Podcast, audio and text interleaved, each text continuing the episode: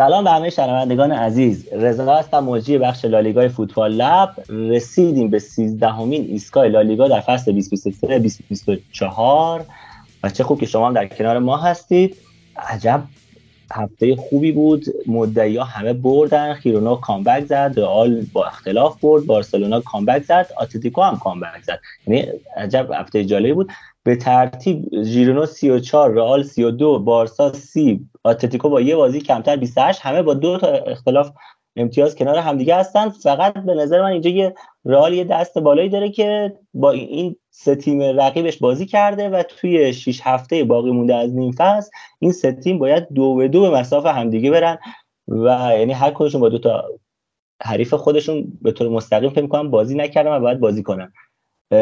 در کنار من دوستای عزیزم امیر رضا رالی امیر آتلتیکو و علی رضا بارسایی هستن. امشب امیر در کنار نداریم. دلمون واسش تنگ میشه تا هفته بعد.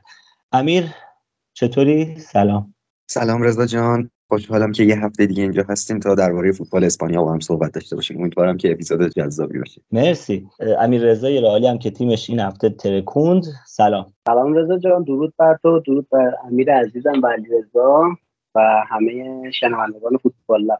آقا خدا وکیلی کی فکرشو می‌کرد؟ اینجای فصل خیرونا صدر باشه و رئال و بارسا دنبالش؟ واقعا هیچکی. خیلی جالبه این اتفاقی که افتاده و واقعا جذاب کرده. یعنی چهار تا تیم داریم که واقعا دارن با قدرت همدیگه رو تعقیب می‌کنن و می‌برن واقعا. اصلا امتیازاشون هم خیلی خوبه. یعنی 13 بازی 34 امتیاز نه تنها برای خیرونا حتی که برای رئال و بارسا هم بود که به نظر امتیاز فوق العاده ای بود 11 بازی رو خیرونا برده یک مساوی و یک باخت داشته. یعنی اصلا بی‌نظیر بی‌نظیر. علیرضا بارسا رو ما هفته پیش در خدمتش نبودیم ولی این هفته به جمعمون اضافه شده. علیرضا سلام. سلام به تو رضا و بقیه بچه‌ها که با ما در ظرف هستن. آقا دلمون تنگ شده براتون. دلم تنگ شده بشینیم راجع به لالیگا صحبت کنیم. حرف زیاد داریم در مورد بارسا. صحبت می‌کنیم با هم دیگه. ولی قبلش بریم بازیایی که به ترتیب این هفته انجام شده با هم یه مروری بکنیم. جمعه شب بازی بیلبائو سلتا ویگو شروع شد. عجب بازی بود. کسی که از دست دادن واقعا واسهشون متاسفم خیلی بازی قشنگی بود. 58 درصد بازی در اختیار بیلبائو بود. 42 درصد سلتا ویگو. اصلا بیلبائو یه ایکس جی فوق العاده داشت 4 6 دهم در برابر 2 24 سلتا ویگو چیزی که بود این بود که بیلبائو 21 شوت زد که 12 تاش تو چارچوب بود و سلتا ویگو 13 تا زد که 5 تاش تو چارچوب بود. سلتا ویگو که دو دفعه جلو افتاد بازی خیلی خوبی رو ما از اون ور از سانست و نیکو ویلیامز دیدیم. به نظرم سانست اون وسط تو پست شماره 10 داره فوق العاده بازی می‌کنه. نیکو هم اینقدر خوبه که حتی حرف و حدیثای در مورد رفتن به لیگ جزیره بایر مونیخ رئال بارسا در همه چی در مورد شنیده میشه. خودش هم واکنش خوبی داشته و گفته که تمرکزم رو بازیه ولی خب خیلی خوشحالم از این اتفاق. از اون ور آسپاس فکر کنم بهترین بازی فصلشه کرد اگه کسی بازی دیده باشه دیدی که آسپاس چقدر خوب بازی کرد. همه کار کرد. آسپاس یه گل زد یه پاس گل داد و در نهایت یه پنالتی رو خراب کرد که واقعا اگه اونو گل می‌کرد شاید سرنوشت بازی چیز دیگه ای می‌شد سلتاویگو واقعا دست برتر رو داشت توی جاهایی توی بازی. ولی به نظر من سلتاویگو اون اعتماد به نفس رو پیدا نکرده. شاید این بازی کیفیت خوبی که تو این بازی بهش داشتن بهشون اعتماد به نفس رو برگردوند دو تا شوت بیرون محوطه جریمه گل زدن. آسپاس نه عالیه که آردو چنده. من موقع بازی همیشه درست می‌گیرم. اگه پلی باز داریم بگه. ولی الان که می‌خوام فکر کنم یادم نمیاد. به هر صورت گرفت اون آریه کاردو رو زد اون کنج دروازه. خیلی کاددار عالی. بام بام یه فوق العاده پشت محوطه زد. در نهایت گل دقیقه 98 برنگوئر از رو نقطه پنالتی بود که تفاوت دو تا تیم رو رقم زد و بیلبائو 4 3 بازی رو برد. بازی اول شنبه بازی خیرونا صدرنشین لالیگا با رایو والکانو بود. رایو یکی جلو افتاد ایسی پالاسون یه پاس خیلی خوب داد. البته پاس که نمیشه گفت رفت تو دنبال کرد بازیکن خیرونا اومد تو بزنه که deflect شد و رسید به آلوارو گارسیا. آلوارو گارسیا چهارمین گل فصلش رو زد که به هر صورت باعث شد که رایو یکی جلو بیفته. از اون ور دوویک هفتمین گل فصل خودش رو زد. و ساوینیو که آقا این ساوینیو بچه کسی می‌دونه. امیر تو معمولا چیزا خوب می‌دونی. ساوینیو می نویسن ولی من تو همه جا توی سوفا اسکور توی فوتموب نمی‌دونم تو خیلی جای دیگه هم چک کردم. اسمش ساویو می نویسن ولی تلویزیون و بعضی گزارشگران دیدم ساوینیو می‌خونن. می‌دونی داستانش چیه؟ اصلا چرا اینجوری اسمش؟ داستان نمی‌دونم ولی خودش اصلا اسم پیج اینستاش ساوینیوه. یعنی حالا این برزیلیا تو محله هاشون از بس اسمشون خودش یکی دو خط میشه. ممکنه یه سری بازی برای unique کردن اسمشون انجام بدن و این نیو رو هم اولین بازیکنی نیست که می‌بینیم به اسمش اضافه کرده و میگم چون خودش هم به کار برده این رو بعید نیست چند سال بعد یهو بیاد پشت لباسش بنویسه ساوینیو آره هم پشت لباسش ساویوه هم همه جا ساویوه. ولی بعضی جایی که می‌بینیم ساوینیوه و خیلی هم قوی میگن ساوینیو و تعجب میشه. کلا این بازی رو اگه دیده باشین خیلی یعنی فکر کنم بیشترین تعداد توپ توی تیرک این بازی خورد. اصلا هر چی هر دو تیم مخصوصا خیرونا می‌زنن تو تیرک. خیرونا 469 ایکس جیش بود در برابر یک و هفته رایو گفتم همین ساویو یا ساوینیو گل دوم زد و در نهایت هم مصدومیت همسترینگش باعث شد که فکر کنم یک ماه از میادین دور باشه و از بازی بیرون رفت. 19 تا شوت خیرونا زد 22 تا رایو یعنی فوق العاده بود. 9 تا شوت داخل چارچوب رایو داشت 7 تا خیرونا. و اینکه شما حساب کنید که هر تیم دو سه تا حداقل تو تیرک زد که توی تو شوتای تو چارچوب محسوبش نمی‌کنن نشون میده که چقدر موقعیت تو این بازی ایجاد شده واقعا اگه دنبال این هستین که یه فوتبال پر موقعیت ببینین این بازی بازی فوق العاده بود بازی بعدی آلمریا بود که در برابر سوسیداد سوسیداد که تو رقابت اروپایی فوق العاده داره کار می‌کنه به خونه آلمریا رفته بود. سوسیداد بازی که بن... چیزی که من دیدم حالا اگه امیرم فکر می‌کنم تا یه جایی مد نظر داره این تیمو اگه اشتباه می‌کنم تحصیل کنم. من اکثر بازی که من دیدم براشون مهمه 4 3 3 بازی می‌کنن که کوبو یکی از وینگ راستشون یه جورایی. ولی بازی که بیشتر می‌خوان چرخشی بازی بدن 4 4 2 بازی می‌کنن که این بازی اون بازی 4 4 2 شو بود. از اون بازی بود که کلی اتفاق داوری افتاد. گل سوسیداد رو مردود اعلام کرد. یه دونه پنالتی روی آلمریا می‌تونست بگیره نگرفت. یه دونه پنالتی آخر کار برای سوسیداد گرفت. تو وقت اضافه که زوبیمندی گل سوم سوسیداد زد اویارزابال گل اول زد. آلمریا یه توپ بود که کوبو لو داد که اونم باز مشکوک به خطا بود. آریباس روی rebound تونست همون توپو گل کنه ولی خب گل دقیقه اضافه کارلوس فرناندز و پنالتی که زوبیمندی زد باعث شد که سوسیداد این بازی رو با اینکه با ذخیره‌اش یه جوری داشت شروع کرده بود و سعی کرد با ترکیب چرخشی استفاده کنه سه یک آلمریا رو ببره. رضا یکم این بحث مفصلیه که حالا 4 4 دو چهار سه سه سوسیداد معمولا یه چیزیه که ده 15 ساله که تیم ها می‌دونن آر بهترین آرایش برای پرس کردنشون 4 4 2 حالا یه چیزی یه جریانی از فصل 2021 شروع شد. بعضی تیم ها توی لالیگا آرایش موقع دفاعشون رو 5 3 2 کردن. یعنی سوسیداد من فکر می‌کنم بازیه که 4 4 2 به نظر می‌رسن به خاطر اینه که اینها میگم یه سری تیم ها تبعیت نکردن از این طبیعتا از این سویچ کردن همه تیم ها به آرایش دفاعی 5 3 2 سوسیداد مثلا موقعی که توپ رو از دست میده هنوز 4 4 2 میشه و طبیعیه. یه چیزی که مثلا تو لیگ انگلیس هنوز بیشتر تیم ما سعی می‌کنن آرایششون رو موقعی که توپو ندارن به یه چیزی شبیه 4 4 2 نزدیک کنن. حالا سوسیداد خیلی نمیشه درباره آرایششون حرف زد به خصوص که مثلا شیشه اصلیشون که زوبی مندی باشه یهو می‌بینی تو رفته بین دو تا دفاع وسط وایساده یهو می‌بینی اومده جلو 4 4 2 ساختن.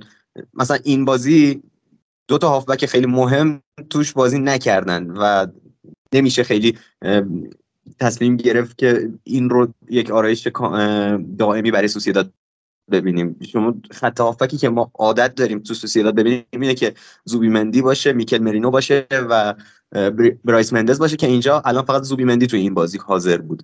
در نتیجه من فکر می‌کنم که اینها آلگواسفیل کلا در صورت یه ترکیب ایدئالش رو در اختیار داشته باشه بخواد همه رو بازی بده اون ترکیب اصلیش رو بشینه. یه 4 3 میچینه که حالا توی فاز دفاع اگر اشتباه نکنم اویار زابال و کوبو فقط پرس می‌کنن و بارنچیا میاد اضافه میشه به خط هافبک. مرینو میره کنار زوبیمندی دبل پیوت درست می‌کنن و میگم این 4 3 خودش خود به خود توی موقعی که اینا توپات از دست میدن کم کم شکل و شمایلی به 4 می‌گیره. حالا توی بازی که کمتر اینا توپو داشته باشن اون آرایش 4 4 2 مغلوب میشه. توی بازی که بیشتر جریان در دست داشته باشن ما بیشتر اینو 4 3 3 می‌بینیم. مرسی از توضیحات کاملت. دقیقا همین چیزی که گفتی من منظورم بود. حالا تو خیلی بهتر و زبون شیواتر بیان کردی. آلمدیا بدبختیاش و فلاکتهاش ادامه داره و باخت پشت باخت و الان چندین بازی که حتی نتونست یک مساوی هم بگیره. گرانادا به مسافه خدافه رفت تو خونه خودش تو این بازی های تیمای جدولی.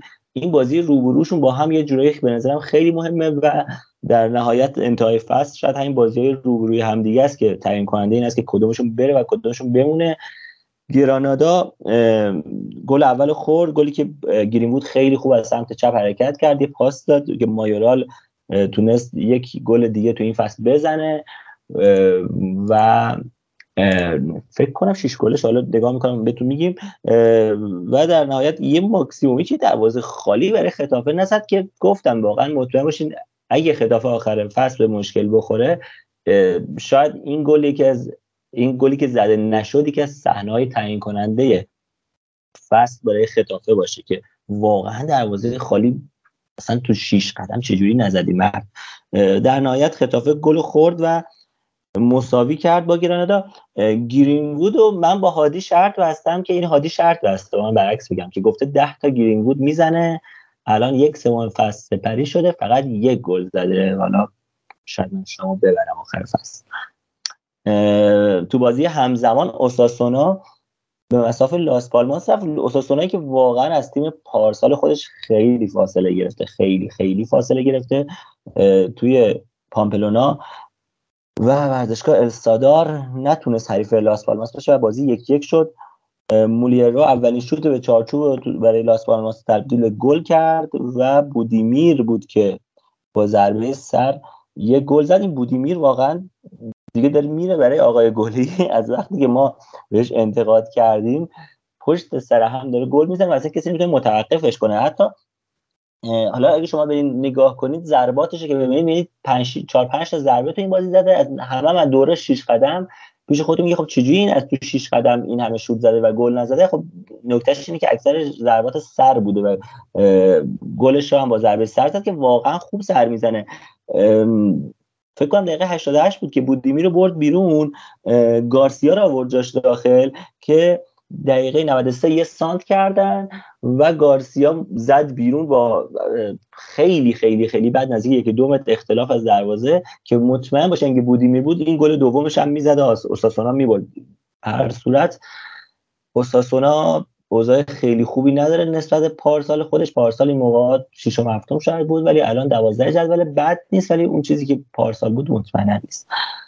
می‌رسیم به اولین بازی حالا مهم هفتمون که رئال مادرید پنج یک والنسیا رو در هم کوبید. واقعا بازی فوق العاده بود برای رئال. رئال مادی 57 درصد ثابتو بود در برابر 43 درصد ثابتو به والنسیا. 16 شوت زدن رئالیا که هفتش تو چارچوب بود. و 10 تا شوت زدن والنسیا که 4 تو چارچوب بود. 500 پاس رئال در برابر 362 پاس والنسیا. نکته جالب و چیزی که عملا ثابت می‌کنه ایکس جی شاید خیلی ملاک خوبی نیست برای سنجش یک بازی. به نظرم ایکس جی این دو تا تیم بود. ایکس جی رئال یک ممیز 76 در برابر یک ممیز 85 ایکس جی والنسیا که تقریبا یک دهم بالاتره. ایکس جی والنسیا. یعنی اگه شما بازی ندید بر اساس ایکس جی می‌خواید صحبت کنید بدون که واقعا در اشتباهی دو البته نمی‌تونیم منکر صحنه‌های خوبی بشیم که والنسیا مخصوصا نیمه اول و اوایل بازی بر روی دروازه رئال ایجاد کرد. ایستادگی لونین و البته عدم دقت هوگو دورو و ضرباتی که می‌زد تو سینه لونین و حالا می‌زد تو در دیوار خیلی به رئال کمک کرد و به این حماسه که رئالیا تو این بازی ساختن تونست کمک کنه. و البته اون ایکس هم حاصل همون توپ هاست. بعد از مدت یه بازی خوب از رئال دیدیم. گرچه که هنوز هم رئال ضعف داره روی دوباره سانت تو دقایق آخر بازی اومد یه گل خورد. عملا همون استراتژی و همون پترن تکراری که همیشه سر رئال میاد و باعث میشه که رئال گل بخوره. دقیقا تو این بازی هم تکرار شد. مشخصه که میشه گفت رئال نتونسته هنوز اون دردی که داره رو به خوبی درمان کنه. گرچه که یه وقتایی با قدرتی که خط حملش داره می‌تونه جلو بیفته ولی بعضی وقتا هم این اتفاق باعث میشه وقتی که نمی‌تونه گل بزنه اینجور گلایی که می‌خوره کار براش سخت می‌کنه. امیررضا نظرت چیه؟ چقدر رئال تو این بازی خوب بازی کرد؟ چقدر شانس کمکش کرد؟ حالا بیشتر بخوام من نظراتمو میگم ولی اول دوست دارم حرفای تو رو بشنوم. وینی تو 11 بازی اولش سه گل و دو پاس گل دو بازی آخرش سه گل و یک پاس گل. تقریبا آمار برابر تو دو بازی نسبت به 11 بازی. مرسی رضا جان. ببین اول در مورد بازی من اینو بگم که کل محوریت بازی یعنی اینکه ما رو خوب بازی کردیم و گلای زیادی زدیم برمیگرده به توپ اولی که ما تونستیم با شوت دوست عزیزم های کارواخال به گل تبدیلش کنیم و یه گل زود هنگام زدیم. گل اوله که می‌زنی دقایق اول بازی خواه ناخواه دیگه تیم حریف و مجبوری بکشی بالا. تیمایی ما صحبت کردیم دیگه. متوسط لالیگا حالا یا پایین تر لالیگا چاره جز دفاع کردن و حالا اصطلاحا میگن چش به ضد حمله و ضربه شروع مجدد اینو دوختن ندارن کاری نمی‌تونن بکنن. squad ا تفاوت فاحش داره کیفیت. و وقتی شما توپ اول رو می‌تونی گل کنی موقعیت خطرناک اول گل کنی دیگه بقیه طول بازی راحتی. ولی باز ما با این وجود اشتباهات رو داشتیم خودت اشاره کردی.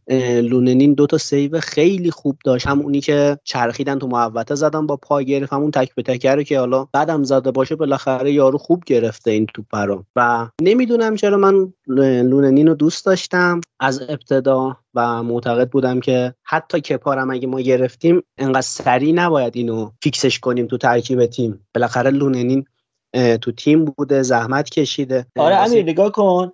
کپا که اومد قبل از که جا بخواد جا بیفته آره تو تمرینات بود یکی دو بازی اول لونین بازی کرد. خیلی هم خوب بازی کرد. خیلی هم صحبت شد تو همون تایم که آیا اصلا باید به کپا بازی بدیم یا لونین؟ که حالا به هر صورت کپا کار کرد بعدم کار نکرد خداییش. حالا یکی دو تا گل یه جای بحث داشت ولی در کل خوب کار کرد. ولی لونین که این دو بازی رو بازی کرده دو بازی سه بازی رو بازی کرده و خوبم کار کرده. مثلا پنالتی هم که گرفت. تو اون بازی قبلی خیلی تاثیرگذار بوده تو اینکه باز دوباره نظرات بیاد که آیا ما باید لونین رو بازی بدیم یا کپا اینجا رو واقعا جا داره از آقای پرز تشکر کنیم که تونست در بازی دوم و سوم ما اینقدر خوب به صورت منیج کنه و داشته باشیمشون که الان ما وقتی که دروازه‌بان دومون هم مصدوم میشه دروازه‌بان سوممون اینقدر می‌تونه با کیفیت کار کنه. آره دقیقا. ببین من لونین رو گلر سه نمی‌بینم. هرچند خب به لحاظ انتخاب مربی اگه کورتوا رو شما حساب کنید بله این آدم گلر سه تیم محسوب میشه. ولی خب ترجیح من به عنوان حالا یه آدم به عنوان یه طرفدار این بود که ما توی این تایم بذاریم این بازی کنه. یعنی ما مثلا یه گلر جوان دیگر رو می‌تونستیم بذاریم رو نیمکت. هرچند ما نمی‌تونیم یه فصل کامل شاید به این گلر اعتماد کنی.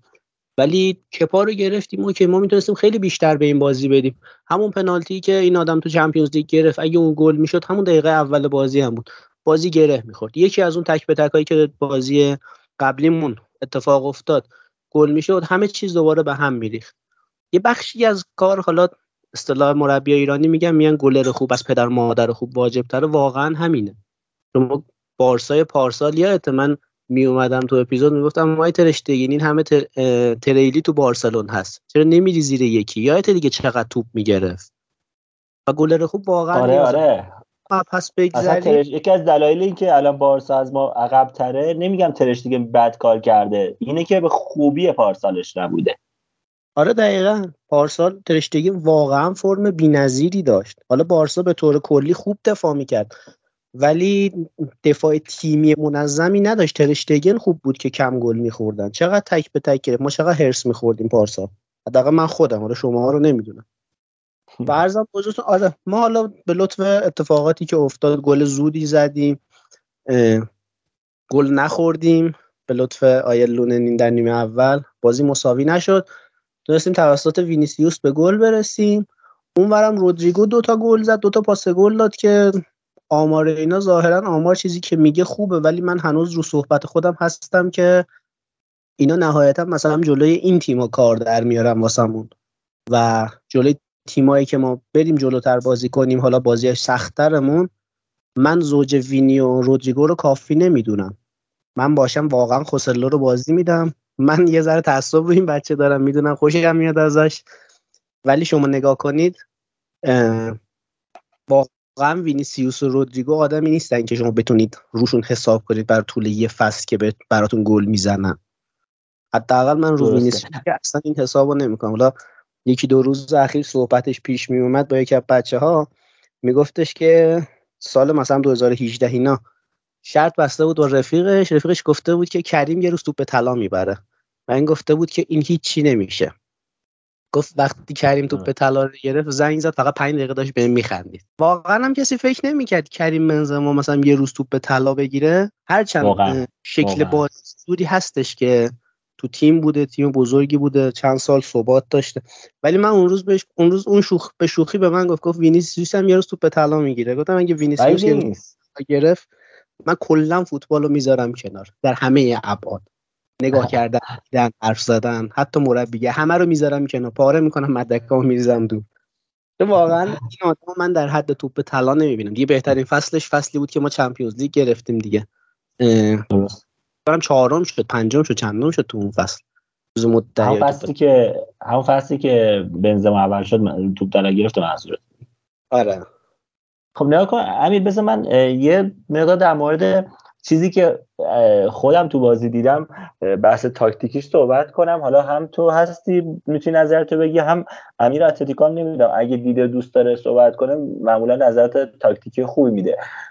چیزی که ما دیدیم از همون دقیقه دو توی بازی که منجر به گل اول رئال شد و رئال تو کل بازی تا جایی که مخصوصا تعویضا شروع نشده بود رو این تاکتیک اصرار داشت این بود که وقتی بلینگهام نبود اصلا می‌خوام توی یه پکیج در مورد اینکه اصلا آیا بلینگهام نبودنش کمک کرده به وینی و رودریگو و حالا چه بحث فردی نبودن بلینگهام چه بحث نبودنش که منجر به این تاکتیکی شده کردم می‌خوام در موردش صحبت کنم و چه بحث حالا روحی و این داستانه از چند زاویه میشه بهش نگاه کرد به نبودن بلینگهام.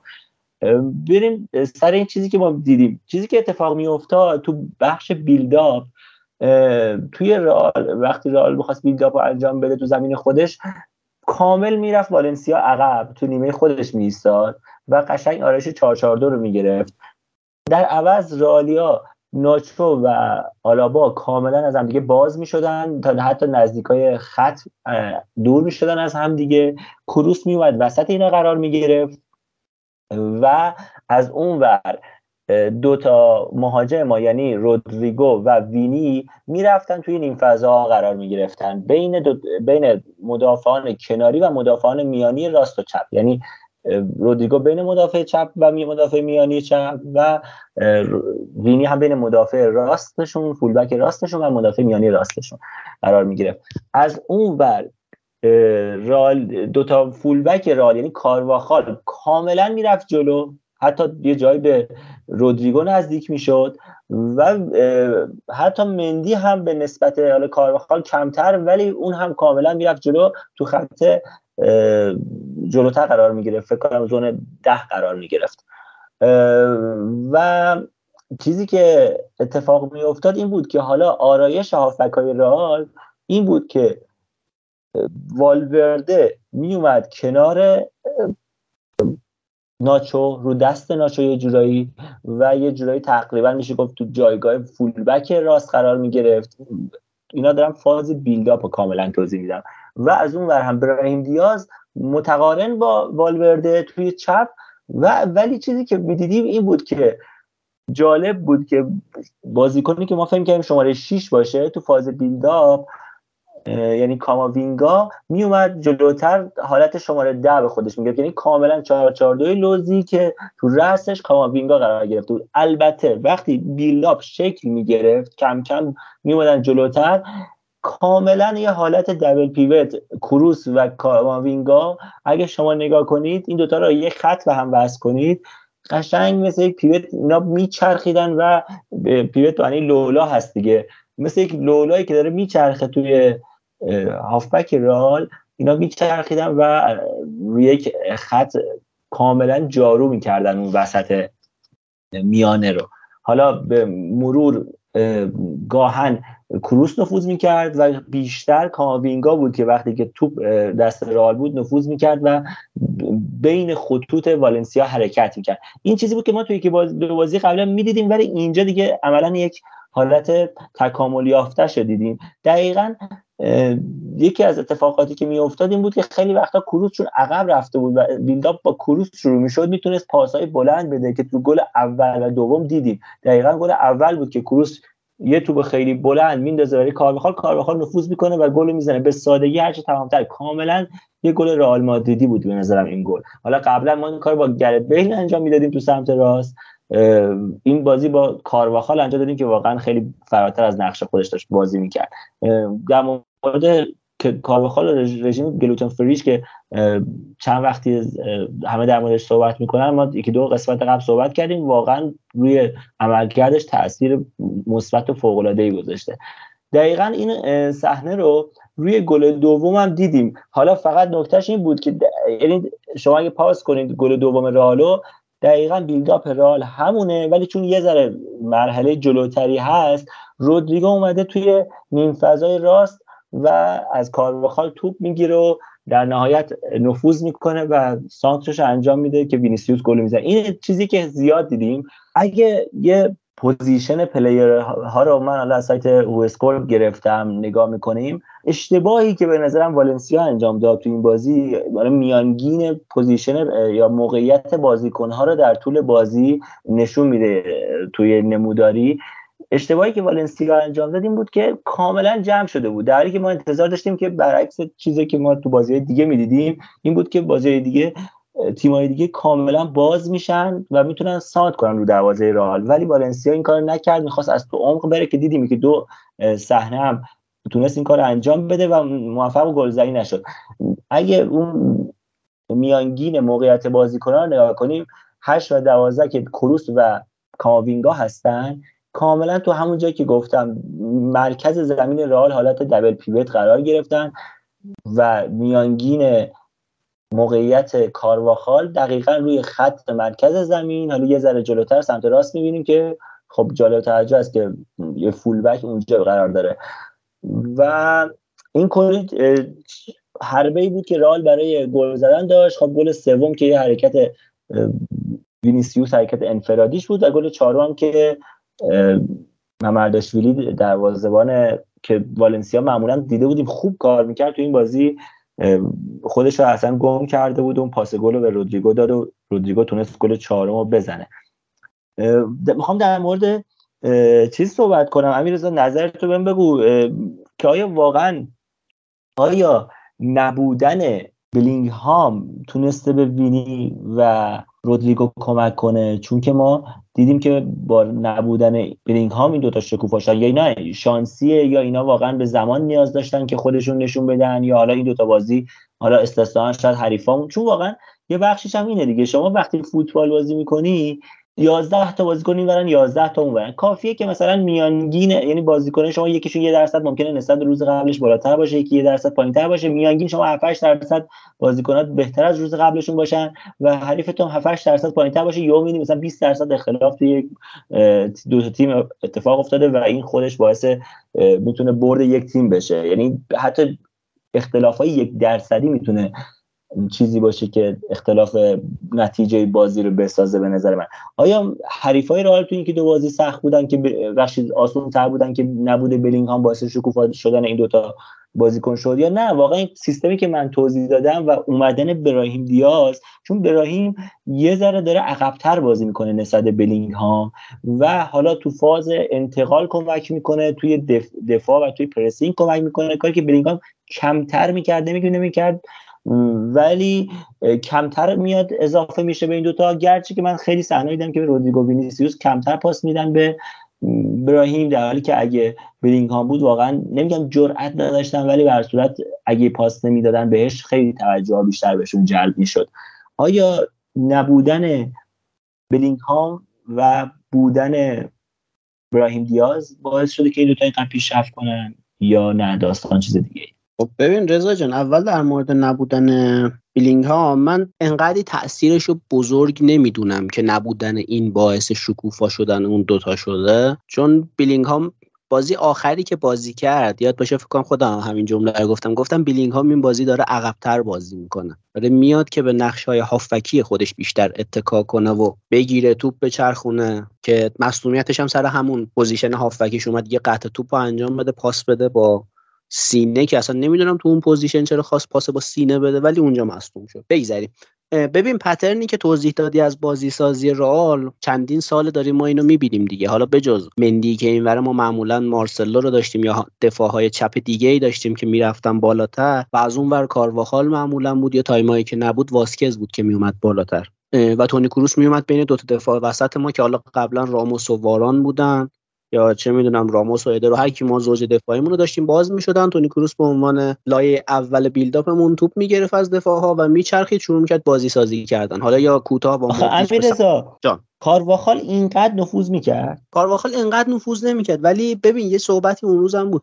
کارواخال تو 4 4 2 انگار شکوفا میشه. یعنی یکی از بهترین فصلهای کارواخال هم 2017 بود دیگه. ولی اونجا ما داشتیم با 4 4 2 بازی می‌کردیم. نمی‌دونم این تو 4 3 3 انگار نمی‌تونه مثلا به اون البته تو 4 3 3 یه ذره هم چیز هستا تو 4 3 3 که ما بازی می‌کردیم رو دستش مدریچ راست بازی می‌کرد و کاسمیرو بود که این می‌رفت بالا یا نمی‌رفت بالا کسی پشت سرش انقدر پوشش نمی‌داد از دید من. ولی تو این فصلی که ما داریم 4 4 2 بازی می‌کنیم والورده عملا داره راست رو جمع می‌کنه. کمک خیلی می‌کنه. کمکش کرده. خیلی خیلی. با ثبات ترین بازیکن ما بوده این فصل واقعا. واقعا والورده یکی از بهترین بازیکنهای ما بوده که به چشم نمیاد بنده خدا. ولی آره در مورد بیلینگ هام بود که گفتم سعی می‌کرد تو بازی آخرش قبل مسئولیت کمک کنه نقش دف... نقش هافکش رو بیشتر از گلزنی اجرا کنه. و به نظرم تیم جا داره میفته یعنی اینجوریه که یه تاکتیک جدیدی رو ما داریم این فصل بازی می‌کنیم. ما 4 دو بازی کردیم ولی با این بازیکن بازی نکرده بودیم. با این مربی بازی نکرده بودیم. یه فصل جدیدیه یه سری مهره های جدید دارن تو این سیستم بازی می‌کنن. ولی در مجموع یه عامل رو نمیشه به عنوان عامل اصلی موفقیت تیم گفت. به نظرم همه اون عاملایی که داریم میگی تاثیر خودشونو دارن. هر کدوم مثلا حساب کن 20 درصد تاثیر دارن. نبودن بیلینگ هام و بودن براهیم که میاد عقبتر بازی می‌کنه تاثیر خودشو داره. جا گرفتن وینیسیوس و رودریگو با پستای جدید خودشون. تاثیر خودشو داره. ضعیفتر بودن حریفامون نسبت به چیزی که تا الان بازی کردیم تاثیر خودشو داره. عرضم به حضورتون که همه این عاملایی که ما شمردیم عاملای روحی روانی تاثیر خودشو داره. اون گل زود هنگام تاثیر خودشو داره. چمپیونز لیگ که عملا اصلا بحث روحی روانی باشه. چمپیونز لیگ رئال مادرید مال خودش می‌دونه اون رقابت رو. اون سری هم صحبت می‌کردیم با امیر. یادت گفتی؟ گفت اصلا برنابو تو شبای چیز اصلا یه فضای دیگه ای داره. حالا درست بله. آره تاثیر روحی روانیشو داره. نمیشه منکر این قضیه شد که خود اون حالت روحی روانی رو عمل کرده بازیکن‌ها کم اثر داشت. اصلا آهنگ چمپیونز لیگ و رئالیا میشن اینورت میشن. اصلا یه تبدیل یه چیز دیگه میشن. نمی‌دونم چه جوری این اتفاق میفته ولی چیزی هست که اتفاقی که واقعا میفته چیزی که می‌خواستم در موردش صحبت کنیم که واقعا اگه وینیسیوس بازی خودشو بکنه کاری به داوری نداشته باشه کاری به استادیوم و جو و این داستان ها نداشته باشه مطمئنا پتانسیلش خیلی بیشتر از چیزی که اوایل فصل ازش می‌دیدیم. مطمئنا و چیزی نزدیک به این چیزی که تو این بازی ازش دیدیم و حتی شاید بهتر. ولی متاسفانه من میترسم دوباره فردا میریم توی استادیوم دیگه ای بازی کنیم و دوباره فیل آقای وینیسیوس یاد هندوستان بکنه و همین داستانی که داشتیم برگرده سر جای اولش که به هر صورت خطرناکه دیگه. این وینیسیوس واقعا این ثباتی که نداره خیلی کار سخت می‌کنه. من یه چیزی بگم این که که دوستی برگشته ما گفت که دیدی شما؟ می‌گفتین آقا براهیم بازی نمی‌کنه نمی‌کنه بازیش داد. گفتم آقا خب این که عملا تایید حرف من و حالا حتی شما هم که می‌گفتی بود. خب ما می‌گفتیم اگه براهیم بازی کنه لیاقت اینو داره که بیشتر, بیشتر بازی کنه تایم بهش برسه حداقل تعویضی مثبت ثمری باشه. اصلا چرا چسبیده شده به کرد و حداقل 20 دقیقه نمیاد بازی کنه؟ و دیدیم که حتی وقتی 90 دقیقه هم بازی می‌کنه چقدر خوب و مثمر ثمر بازی می‌کنه. به نظرم یه جورایی نشون داد که ما از اول فصل چیزی که می‌گفتیم درست بود. ما نمی‌گفتیم براهیم بیاد جای بلینگهام فیکس کنه. ولی می‌گفتیم نیازمند لیاقتی نداره که تو بازی های مختلفی حداقل تو بازی که بخواد ترکیب چرخش استفاده کنیم بهش بازی برسه یا به عنوان تعویضی تو بیاد بازی کنه. دلم برای سبایوس تنگ شده که هنوز مسئولیتش تموم نشده. رضا من این بازی رو ندیدم ولی و کلا سعی کردم سکوت کنم ولی بحث وینیسیوس شد. من لازم دونستم که یه تأکیدی رو مسئله بکنم. به نظر من وینیسیوس خیلی خیلی خوششانس بوده که فردی مثل آنجلوتی بالا سرشه. واقعا خیلی خوششانس بوده. یعنی اون بازی که آنچلوتی این شروع کرد توی ال کلاسیکو موقع تعویض شدن اون حرکات مطربانش رو در ورد یه وقتی یه مربی میاد دستتو می‌گیره می‌کشه بیرون زمین خودتون لحظه نمی‌دونین چه لطفی داره بهت می‌کنه. و حس می‌کنم خیلی زودتر می‌تونست دوران فوتبالش تموم بشه اگر یک مربی با این man management قوی بالا سرش وجود نداشت. ما داریم می‌بینیم که توی لیگ های دیگه توی همین لیگ وقتی یک مربی دلسوزی مثل آنچلوتی بالا سر بازیکن نیست چه بلایی سرشون میاد. الان منچستر یونایتد که دیگه چه می‌دونم سوراخ و Castbox می‌زنی تحلیل ازش میریزه بیرون دیگه خودش یک نمونه بارز با تن‌هاخ یعنی آنچلوتی حالا ما هر چقدر مثلا اینجا صحبت اینو داریم که آره تاکتیکاش سادن و نمی‌دونم میسپره به خلاقیت بازیکنه و مدریش بیرون پا بنداز و اینا این حرفا رو می‌زنیم ولی واقعا بهترین و بهترین مربی برای از لحاظ man management توی اروپا خود آقای کارلو آنچلوتی بوده و فکر می‌کنم دوران فوتبال خیلی از ستاره جوان رئال می‌تونه زود تموم بشه اگه این بالا سرشون نبود. کاملا باید موافقم. منیجمنت بی‌نظیر آنجلوتی اصلا نمیشه در موردش بحث کرد.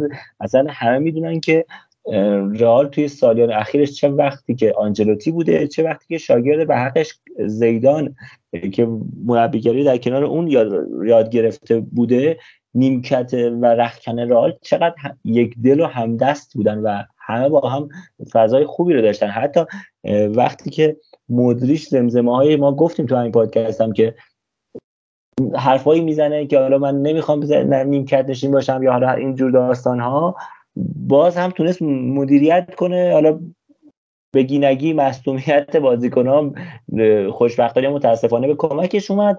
بازی به همه رسید ولی مدیریت آنجلوتی طبیعتا خیلی خوب بوده. ضمن اینکه حالا چه برای وینیسیوس حتی برای رودریگو. این حمایت بی‌نظیری که از رودریگو کرده اگه رودریگو میاد گل می‌زنه خودش هم فکر می‌کنم تو مصاحبهش گفت که مدیون حمایت عالی آنجلوتیه که یعنی چیزی صحبت کرد امیر رضا که خوسلو واقعا نشون داد که لیاقت دقایق بیش بیشتر و بالاتری داره. ولی بازم آنچلوتی حالا به درست یا به غلط حمایت کرد از رودریگو و اینقدر این حمایتش ادامه داد تا تو این بازی اومد این بازی خوب از خودش نشون داد و گل زد. امیدوارم که این بازی نقطه عطف و به قول معروف changing point این فصل وینیسیوس و رودریگو باشه جایی که چرخش می‌کنن به سمت بازی خوب و دیگه دست از این نوسان بر میدارن. حالا به هر صورت بازیکن نمی‌تونه هر هر بازی بیاد گل بزنه و آمار عجیب و غریب خلق کنه. همه کریستیانو رونالدو نیستن ولی به هر صورت حداقل ما دوست کمترین میزان نوسان از این بازیکنمون ببینیم. آقا من اجازه می‌خوام یه مخالفت ریزی باهاتون داشته باشم. در اینکه آیا آنچلوتی یکی از بهترین مدیریت های رختکن رو داره و رختکن همیشه باش همراهه اصلا شکی نیست. این بازی ما بردیم okay. ما الان خودت رضا گفتی گفتی که آنچلوتی داره از رودریگو خیلی حمایت می‌کنه از وینیسیوس خیلی هم یادت تو همین چند هفته پیش مصاحبه کرد گفت زوج رودریگو وینیسیوس قرار بیشتر از خوسلو و بیلینگهام گل بزنن. در حالی که تو اون time اینا جفتشون بالا بودن حالا بیلینگهام که اصلا بحثش جداه ولی خوسلو قشنگ روحی روانی بالاتر بود داشت گل می‌زد تاثیرگذاری خوبی تو بازیامون داشت. بعد یهو با برگشتن وینیسیوس از مصدومیت این آدم دوباره کم کم حالا نه یهو ولی دوباره این آدم کم کم رفت سمت نیمکت و در حد اینکه 20 دقیقه آخر 10 دقیقه آخر یه بازی بهش بده میفرستتش تو. در این که گفتیم آقای آنجلوتی مدیریت عالی روی به لحاظ روانشناختی رو بازیکن داره شکی نیست. ولی اگه ما این بازی رو نمی بردیم چی؟ باز هم همین حرفا تعریف و تمجید از آیا آنجلوتی به جای خودش من به عنوان یک هوادار دارم این سوالو می‌پرسم که اگه ما آره و آنجلوتی هنوز هم همینه.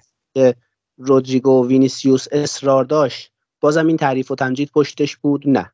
قطعا انتقاد جای این تعریف و تمجید رو می‌گرفت که آقا چرا لج می‌کنی با خوسلو؟ چرا مثلا حالا براهیم الان بازی کرد ولی اگه بیلینکام بود براهیم باز بازی می‌کرد؟ نه. چرا با بقیه مهره های هجومیت کار نمی‌کنی؟ هازارد بنده خدا ترکید زیر دستش. اصلا فصل آخرش نمی‌دونم هازارد چند تا بازی کرد کلا رئال مادرید؟ فکر کنم به 5 تا بازی نرسید. بازی فصل آخرش ول کن. بازی بازی آخرم بازیش نداد حتی. یعنی آخرین بازی فصل که هیچ اهمیتی به رئال نداشت بازیش نداد. حساب کن چیز نمیگم آنجلوتی مربی بدیه یا تمام این چیزها. من مثلا سر گولر با رفیقم صحبت می‌کردیم اون یه ذره مدافع بود. گفتم که آقا گولر رو ده دقیقه می‌دادی تو بازی کن. پنج دقیقه. من دوست داشتم ببینم این پا به توپش تو بازی چه جوریه. تو تمرین منم سلطانم. منم خیلی کار تو تمرین می‌کنم. ولی بازی فرق داره. گفت حالا مثلا آره. گیر نه شاید یه چیزی بوده یه اتفاق افتاده. نه چه اتفاق مثلا فرداش اعلام کردن که آقا آره این مصونیت داره. بهم گفت گفتم خب حق داری. واقعا خب من اون شرایطو نمی‌دونستم که این مصونیت داره و حقم داشت که بازی نده. مثلا من زودتر می‌رسم انتقادی نبود. حالا در مورد گلر بیشتر صحبت می‌کنیم. امیر نگاه کن واقعا فوتبال همینه دیگه. من دفعه قبلم یک سخنرانی مبسوطی در این زمینه کردم. شما بعضی وقتا شانس ممکنه کل بازی رو عوض کنه. یعنی یک توپ می‌تونه داستان عوض کنه. حالا سراغ بارسا میری من میگم که می‌تونست بارسا بازی رو نبره اصلا. ولی بر صورت شانس هم بخشی از فوتبال استادمون آیه مجید جلالی حرف خوبی زد. من یکی دو بار توی پادکستم گفتم. گفته تیمی که می‌بره و قهرمان فصل میشه هم خوب بوده. هم داوری به نفش بوده یه جاهایی. نه اینکه داوری از ام به نفش گرفته ولی به صورت سوتایی هم ممکنه به نفش خورده باشه. و هم اینکه شانس کمکش کرده. واقعا شما به همه اینا نیاز داری برای برد. حالا تو این بازی هم همونجور که رئال روبروی رایو یه جایی بعد شانس بود اینجا هم خوش شانس بود. از اون ور وقت هوگودورایی که دوتا توپو نزد توپ دقیقه دو کارواخال میاد با پای چپ یه توپ رو پای عجیب غریب می‌زنه.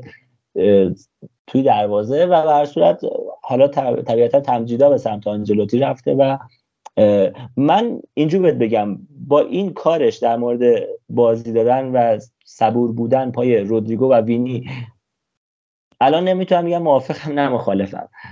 شاید حرف بذاره خریدار باشه. ولی وقتی اگه این کار منجر به این بشه که ما حتی اگه این فصل دست بدیم. ولی رودریگو و وینی تبدیل بشن به یه ستاره که چند فصل خوب برای ما بازی کنن من ترجیح میدم که خوزلو حتی بره کلا رو نیمکت بشه. ولی اگه ما بخوایم دوباره این ای نوسان رو تو این دوتا بازیکن تا ابد ببینیم و از اون این فصل رو به خاطر بازی نکردن خوزلو دست بدیم به نظرم بزرگترین اشتباه ممکنه آنجلوتی داره انجام بده. اگه حرفی نیست بریم سراغ بازی بعدی که بازی بارسلوناست. بازی اول یک شنبه بازی بارسلونا در برابر آلاوس بود که آیا علی رضا داستان چه قرار اولا میگم بگو که این استادیومتون این همین منجویک بود. آخه من از جا نگاه کنم می‌رسه استادی المپیک لوئیس کامپانو کامپانیس. این همون منجویک یا دو تا اسم داره؟ چجوریه اسم اختصاریش منجویکه یا نه؟ اصلا یه استادیوم دیگه رفتیم بازی کردیم اینو من میگی اصلا داستانش چیه؟ یه بار برای همیشه برای ما حل بشه. ببین یه استادیومه. دو تا یه استادیومه استادیوم المپیک بارسلوناست و حالا اون نام قبلیش بود که تو گفت آها آها. اوکی. خب به هر صورت آقا من توصیه می‌کنم به دوستانی که بخوان بازی بارسا رو ببینن یکی دو دقیقه زودتر برن بشینن پای تلویزیون ترجیحاً از یه شبکه ببینن یا مطمئن بشن اون شبکه که می‌بینن تبلیغات بیش از حد نشون نمیده و بازی رو از اول نشون میده. چون بارسلونا همون چند ثانیه اول یه گل رو می‌خوره. یعنی دیگه شما می‌تونید مطمئن باشید فکر کنم دومین باری بود که ثانیه 17 شما گل میخوردید دارین تلاش می‌کنین زودتر بخورین نمیشه. نمی‌دونم چرا نمیشه ولی واقعا 17 ثانیه هم که میشم خیلی کار بزرگی می‌کنه بارسلونا تو این بازی ایکس جی 1.56 داشت در برابر آلاوس که XG 1.69 داشت چیزی که واقعا تو بازی هم اتفاق افتاد. یعنی XG نشون دهنده چیزی که واقعا تو بازی بود. گرچه بارسلونا بیشتر صاحب توپ بود که فکر خیلی متفاوت بود درصدشون ولی 11 شوت 6 تا تو چارچوب و 8 شوت آلاوز که یه دونش تو چارچوب بود بیانگر چیزی که واقعا تو بازی و صحنه‌های خطرناک بازی نیست. یعنی بارسا گل اولی که خود آقای اوموردیون که محصول فکر کنم آکادمی اتلتیکو هست. فکر کنم حتی قرضی داره حتی اونجا بازی می‌کنه. حالا امیر بعدا می‌تونه حرف تصدیق کنه اگه اشتباهه. اومد گل زد یه توپ فوق العاده هم مثلا من گفتم گل دوم خورد بارسا. آره علیرضا حسش چی بود اون لحظه؟ واقعا چه جوری اون توپ گل نشد؟ و خیلی اونجا اونجا به نظرم جایی جایی بود که نقطه عطف بازی بود و بارسا شانس بود اگه دو هیچ می‌شد خیلی کار سخت می‌شد ولی اون توپ گل نشد و بارسا برگشت بازی. ولی یه چیزی برای من عجیب بود. توی lineup اولیه چیزی که ما دیدیم تو همون صحنه گل خورده از همون لحظه که بازی شروع شد تو ساعت لحظه که گل خوردن همین صحنه رو من دیدم. حالا میگم به جز علیرضا امیر اتلتیکو معمولا بازی بارسا رو می‌بینه و نظرات تاکتیکی فوق العاده ای داره کانسلور من سمت یعنی دیدم که انگار آرایش 3 4 3 داره بارسا. کانسلو سمت راست کونده مرکزه و مارتینز سمت چپ بود. ولی بعد از اینکه گل خوردن دیگه ما 4 4 4 3 3 دیدیم که کانسلو سمت چپ بود یعنی دفاع fullback سمت چپ بود. آیا این حالا بیل lineup اولیه بارسا نبود؟ حالا اون فقط یه آرایشی بود که موقع شروع بازی به خودشون گرفته بودن و غافلگیر شدن؟ یا اینکه نه این واقعا قرار بود یه lineup ی باشه که بارسا قرار بود بازی رو بکنه و وقتی گل خورد تصمیم گرفت عوض کنه. این سوالی که برای من وجود داره حالا اگه علیرضا امیر بتونن جواب بدن. کلا حالا کسایی که بازی ندیدن سی دقیقه اول کلا دست آلاوز بود. موقعیت های فوق العاده ای داشت. حالا هم مومنتوم در اختیار داشت هم موقعیت داشت. همه چی بود. و واقعا بارسا تو اون سی دقیقه فقط شانس می آورد که تو باشون گل نمی‌شد. آلاوزی ها و بعد از اون بازی دیگه تقریبا در اختیار بارسا بود و گرچه که نمی‌تونست موقعیت خوبی ایجاد کنه و در نهایت با دو گلی که بارسا توسط لواندوفسکی زد و گل دومش نقطه پنالتی بود که واقعا پنالتی احمقانه بود. روی فران تونست بارسا کامبک بزنه و دو یک آلاوز ببره. رضا من تا یه سری مسائلی مربوط به تیم ما وجود داره قبل از اینکه علیرضا صحبت کنه یه توضیح مختصری بدم و در خدمتش باشیم.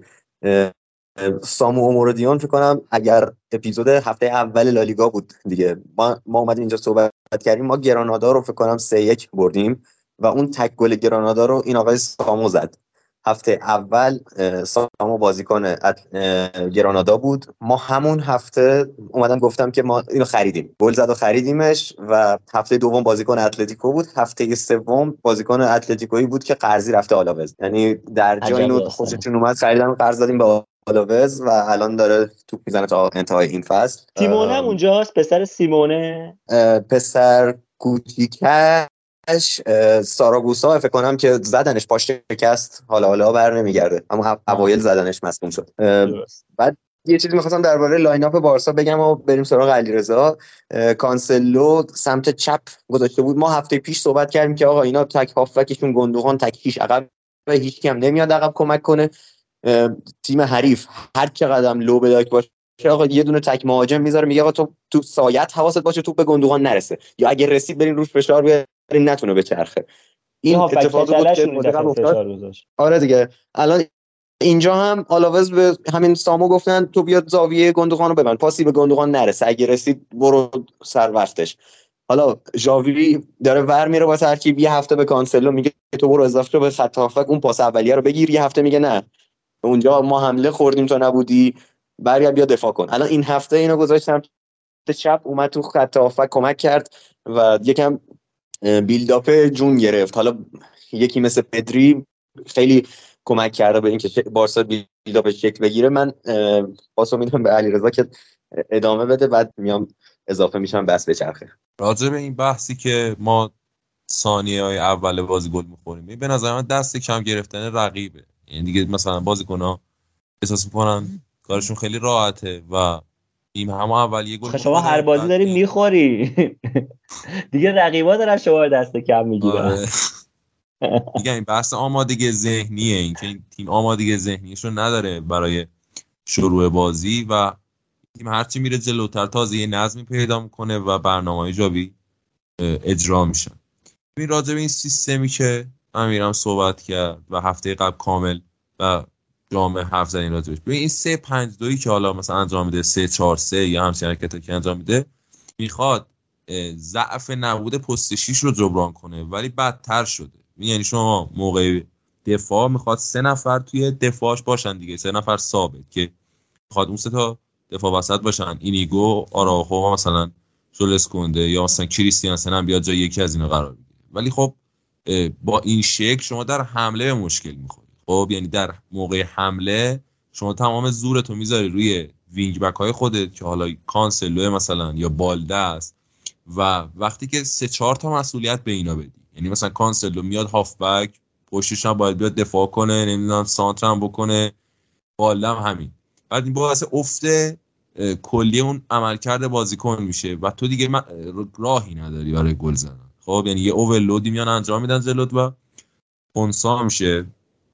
موضوع بعدی این تعویضای جاوی هست که تعویضایی که انجام میده خیلی درسته ولی به نظر من اینا بحث کیفیت مهره که داره. خب یعنی شما مثلا جلوی آلاوز که تعویضایی که مربی آلاوز انجام میده با تعویضایی که تو انجام میدی زیاد برابر که نیست که. برای همین این کیفیت مهره بهش کمک می‌کنه.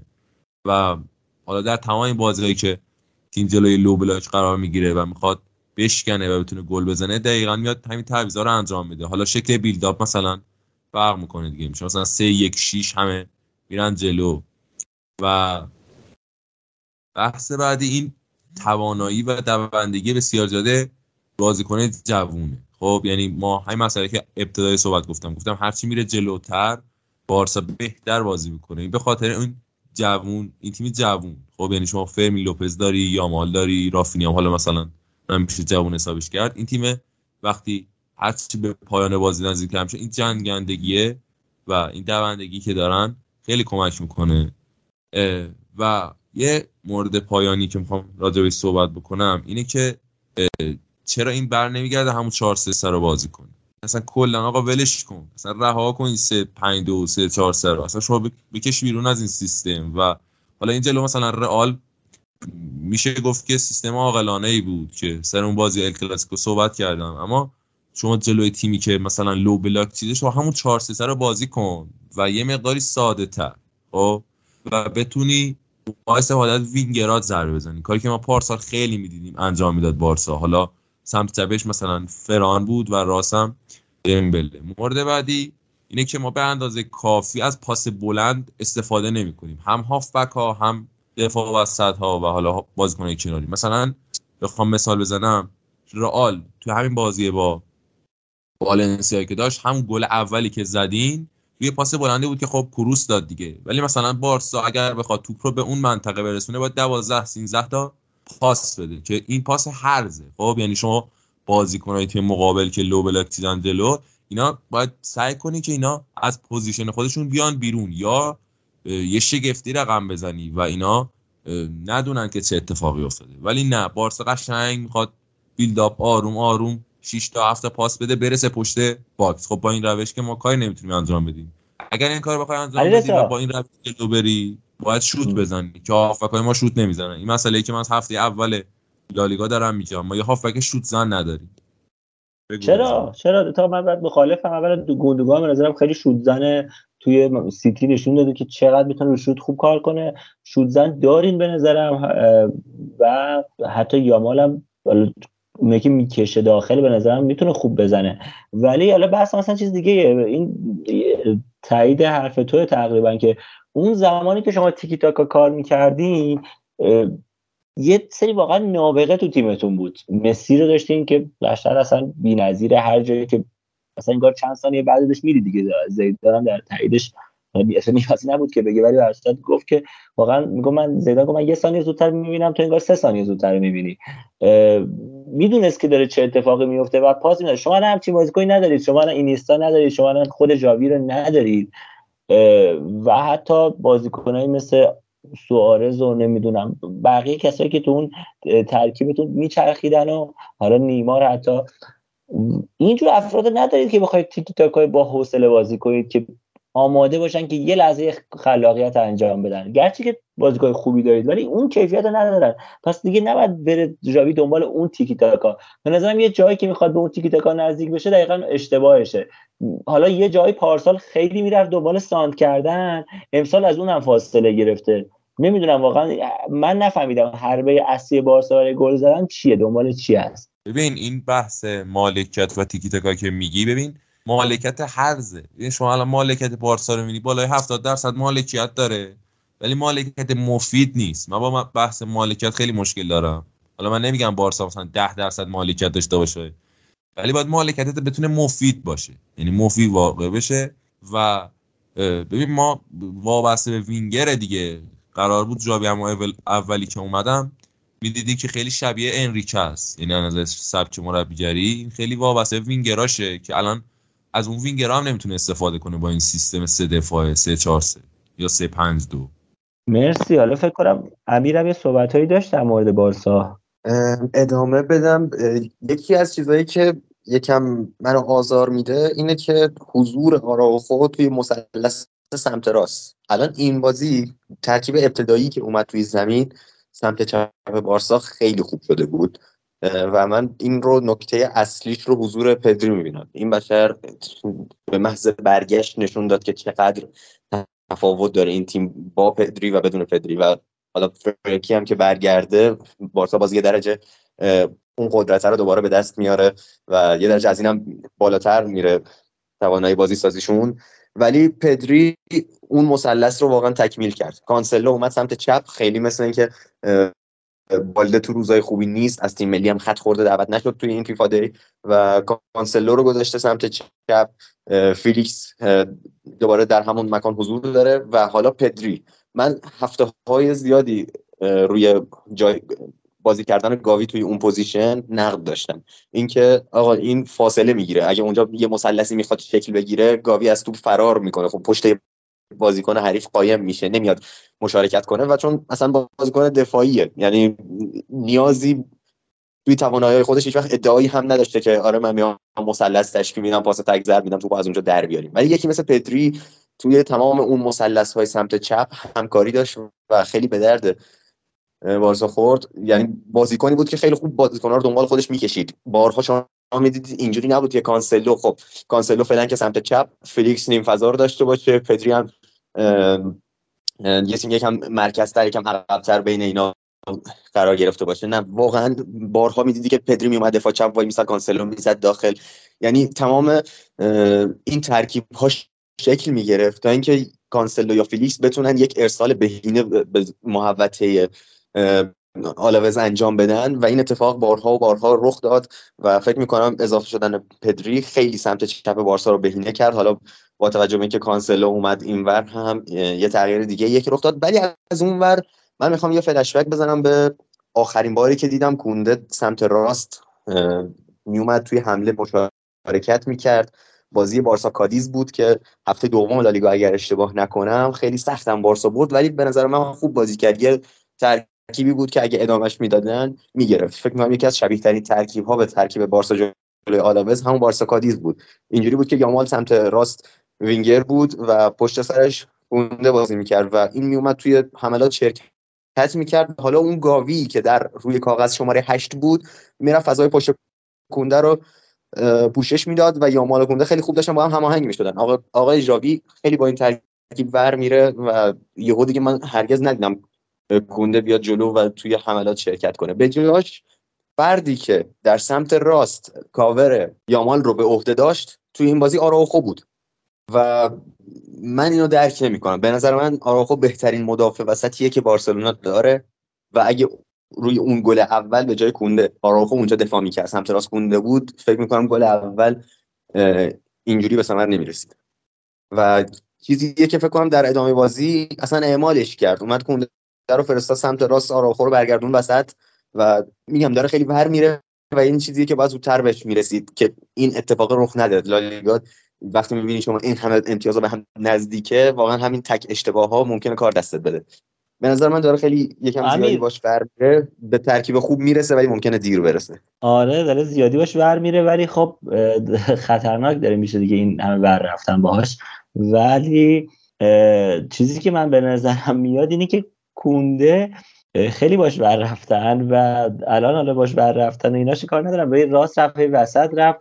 کلا فکر کنم افت کرده. حالا به خاطر همین ور رفتن زیاد بود یا به خاطر حالا افت شخصیشه خیلی این بازی کنارش رد شدن. یعنی همین آی اوموردیون اصلا بیچارش کرده بود. هر وقت اراده کرد از کنارش رد شد و ضمن اینکه من احساس می‌کنم مارتینز هم مثلا کیفیت مناسبی نداره برای بارسا. یعنی گل اول اومد قشنگ کنارش رد شد زد.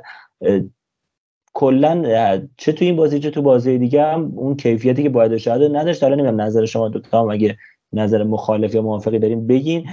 کلا به نظرم کنده اوف کرده و مارتینز اون کیفیت دیگه باید شاید نداره بدن ما والا رازیم مارتینز حالا بعد با سطح توقعات بارسا بالا باشه که مارتینز یه مدافع معمولی یا رو به پایین اینکه رضایت ها براش به دست نمیاد باشه. ولی فکر می‌کنم تو هر تیم دیگه ای بود فیکس بود و ستاره حتی دفاع اون تیم می‌شد. حالا چی می‌خواستم بگم؟ یه بس که داریم اینه که من, من تو تیم خودم شما تو تیم خودتون همه دیدید. بازیکنی که پستش زیاد عوض میشه بستگی داره تو چه سنی باشه. اگه سن سنی باشه که هنوز به اون پختگی نرسیده هنوز شما همه بازی 100 درصد دستش نیومده شما پستش رو عوض کنی سیستم بازی رو عوض کنی اون بازیکن ها افت می‌کنن. ساول نیگز ستاره ما بود افت کرد. ما بورس یورنته فکر کنم این هفته حالا در صحبت می‌کنیم. یورنته اولین بله، بازی بله. تو این فصل بود و حالا این چیزی که داره تو بارسا رخ میده چیز غیر طبیعی نیست. شما اگه دیدی یهو کانسلو دیگه جواب نداد در اینه که ای راست و چپ بازیش میدی. پپ اگه مثلا یهو بردش چپ یه فصل کامل راست بازی کرد دو فصل راست بازی کرد یهو برد کلا چپ. نه که هر هفته بیای جابجا کنی شما هر هفته بیای جابجا کنی ناگلزمن که نیست. اینجا بوندسلیگا نیست که مثلا یه مش بازیکن 23 ساله داشته باشی همون وظایف رو تو پست‌های مختلف ازشون بگیری. اینجا بازیکن‌ها افت می‌کنن و فکر می‌کنم چیز غیر منتظری رخ نداده و چون موقعی که بر بری با سیستم های مختلف و بازیکن‌ها تو پست های مختلف. یکیش همین گاویه. یکیش همین گاویه. هشت بازی کرده شش بازی کرده. نمی‌دونم کانسل رفت جلو برو جاشو کاور کن. اینها افت می‌کنن. شما اگه زیاد دستکاری کنی پست این بازیکن‌ها رو اینا تو سنی نیستن. 32 سالش نیست طرف که دیگه بتونه همه پست‌ها رو خوب بازی کنه و دیگه چیزیش نشه تغییر پیدا چیزی تغییر پیدا نکنه تو روش بازیش. نه این یه جا توی پست بازیکن از پشتش در رفت دنبالش می‌کنه. یه جا دنبال نمی‌کنه و خلاصه این بر رفتن ها فکر می‌کنم طبیعی نتیجهش این باشه. آقا من یه سوالی دارم. من بازی بارسا رو این هفته حدودی داشتم نگاه می‌کردم. اون دوتا برخورد توپ با دستی که تو محوط اتفاق افتاد پنالتی بود یا نه؟ از دید من جفت حالا جفتش هم نگیم یکی از اون دوتا باید پنالتی اعلام می‌شد. اصلا فکر کنم همون کدوم میگی؟ اون بله، آخری؟ آخری که رومئو زد سانت کردن آلاوز رو دروازه بارسا سنه آخر بازی رو میگی؟ ببین رضا یکیش اون بود. یه دونه هم تو نیمه اول همین بازیکن اتلتیکویی که دارید میگی سیاه بود. اسمش هم یادم نمیاد بزرگوار رو آره. یه صحنه استوب کرد داشت مینداخت بغل همین مارتینز. اگه اشتباه نکنم رد شد اول پا رو آورد بالا بعد نرسید با دست برخورد کرد. حالا اینو یادم نمیاد. ولی آخری که به نظر من پنالتی بود. واقعا من خواستم نوشته بودم اینجا تو هند نوتم که بگم اتفاقا به نظر من اون پنالتی بالا علیرضا امیر نمی‌دونم من به نظرم اون پنالتی بود. چجوری نگیره؟ واقعا میگم بگیره.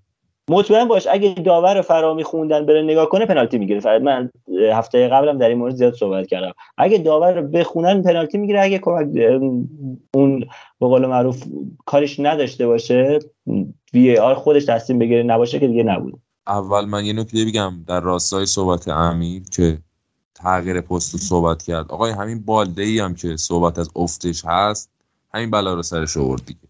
بیا وایسا اینورتد. بعد تو دفاع شرکت کن. نمی‌دونم او لب کن فلان کن بیسار کن. ببین بازی کنید زبون مثل یه تر که تره. خب یه تر که تر شما به هر شکلی می‌تونی درش بیاری. شما الان به بالده بگو وایسا فالس ناین وایمسه ولی شما اون کیفیت بازیکن میاری پایین در اون پست اصلی خودش.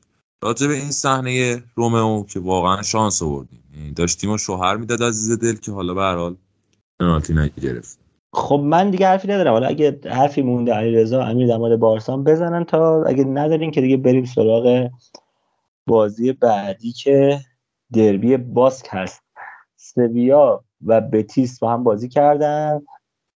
بازی که عملا سویا توپو در اختیار داشت و بتیس موقعیت ها رو. بازی زیبایی بود. اگه ندیدی خب واقعا دستتون رفته. ایسکو داره میدرخشه. واقعا اونجا بیشترین موقعیت رو ایجاد کرده. تو این بازی پنج تا موقعیت ایجاد کرد. ساعت میگه. یه ضربه سرم هم اوایل بازی یادمه که سانتر کردن.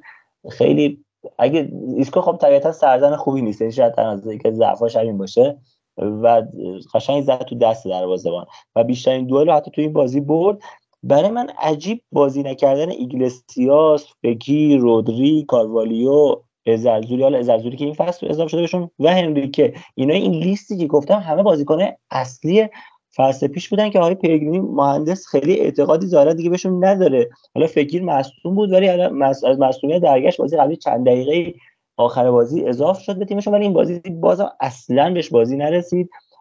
ایگلسیاس که نوک سال قبلشون بود دوباره بهشون بازی نمی‌رسه و پارسال هم خیلی خوب کار کرد گلای خوبی هم زد نمی‌دونم چرا این بازی بازی بهش نمی‌رسه. معمولا عادت داشتیم که توی دربی این دو تا تیم دست بالاتر سویا داشته باشه. معمولا تو بالای جدول قرار داشت بتیس پایینتر بود ولی این دفعه برعکس شده بود. سویا تو میانه های جدول رو به پایین قرار داره. بتیس تعقیب کننده تیم‌های صدر جدوله. گل آیوزه پرز روی سانتر ایسکو و شوت استثنایی راکیتیچ حالا باعث شد که یک یک بشه و این بازی با این نتیجه به اتمام برسه. آخرین بازی این هفته هم بین اتلتیکو و ویارال انجام شد که با امیر در مورد صحبت می‌کنیم. قبلش من یکی دو تا نکته بگم که چقدر آفساید شد این بازی. امیر چی بود داستان؟ چقدر آفساید می‌شد؟ مراتا کماکان نوسان داره. یه بازی خوب یه بازی بعد یه بازی تو گل می‌زنه یه بازی این بازی خیلی توپ خراب کرد. سه پنج دو بازی کردین طبق معمول. ریکلمه و ساول چپ بازی کردن.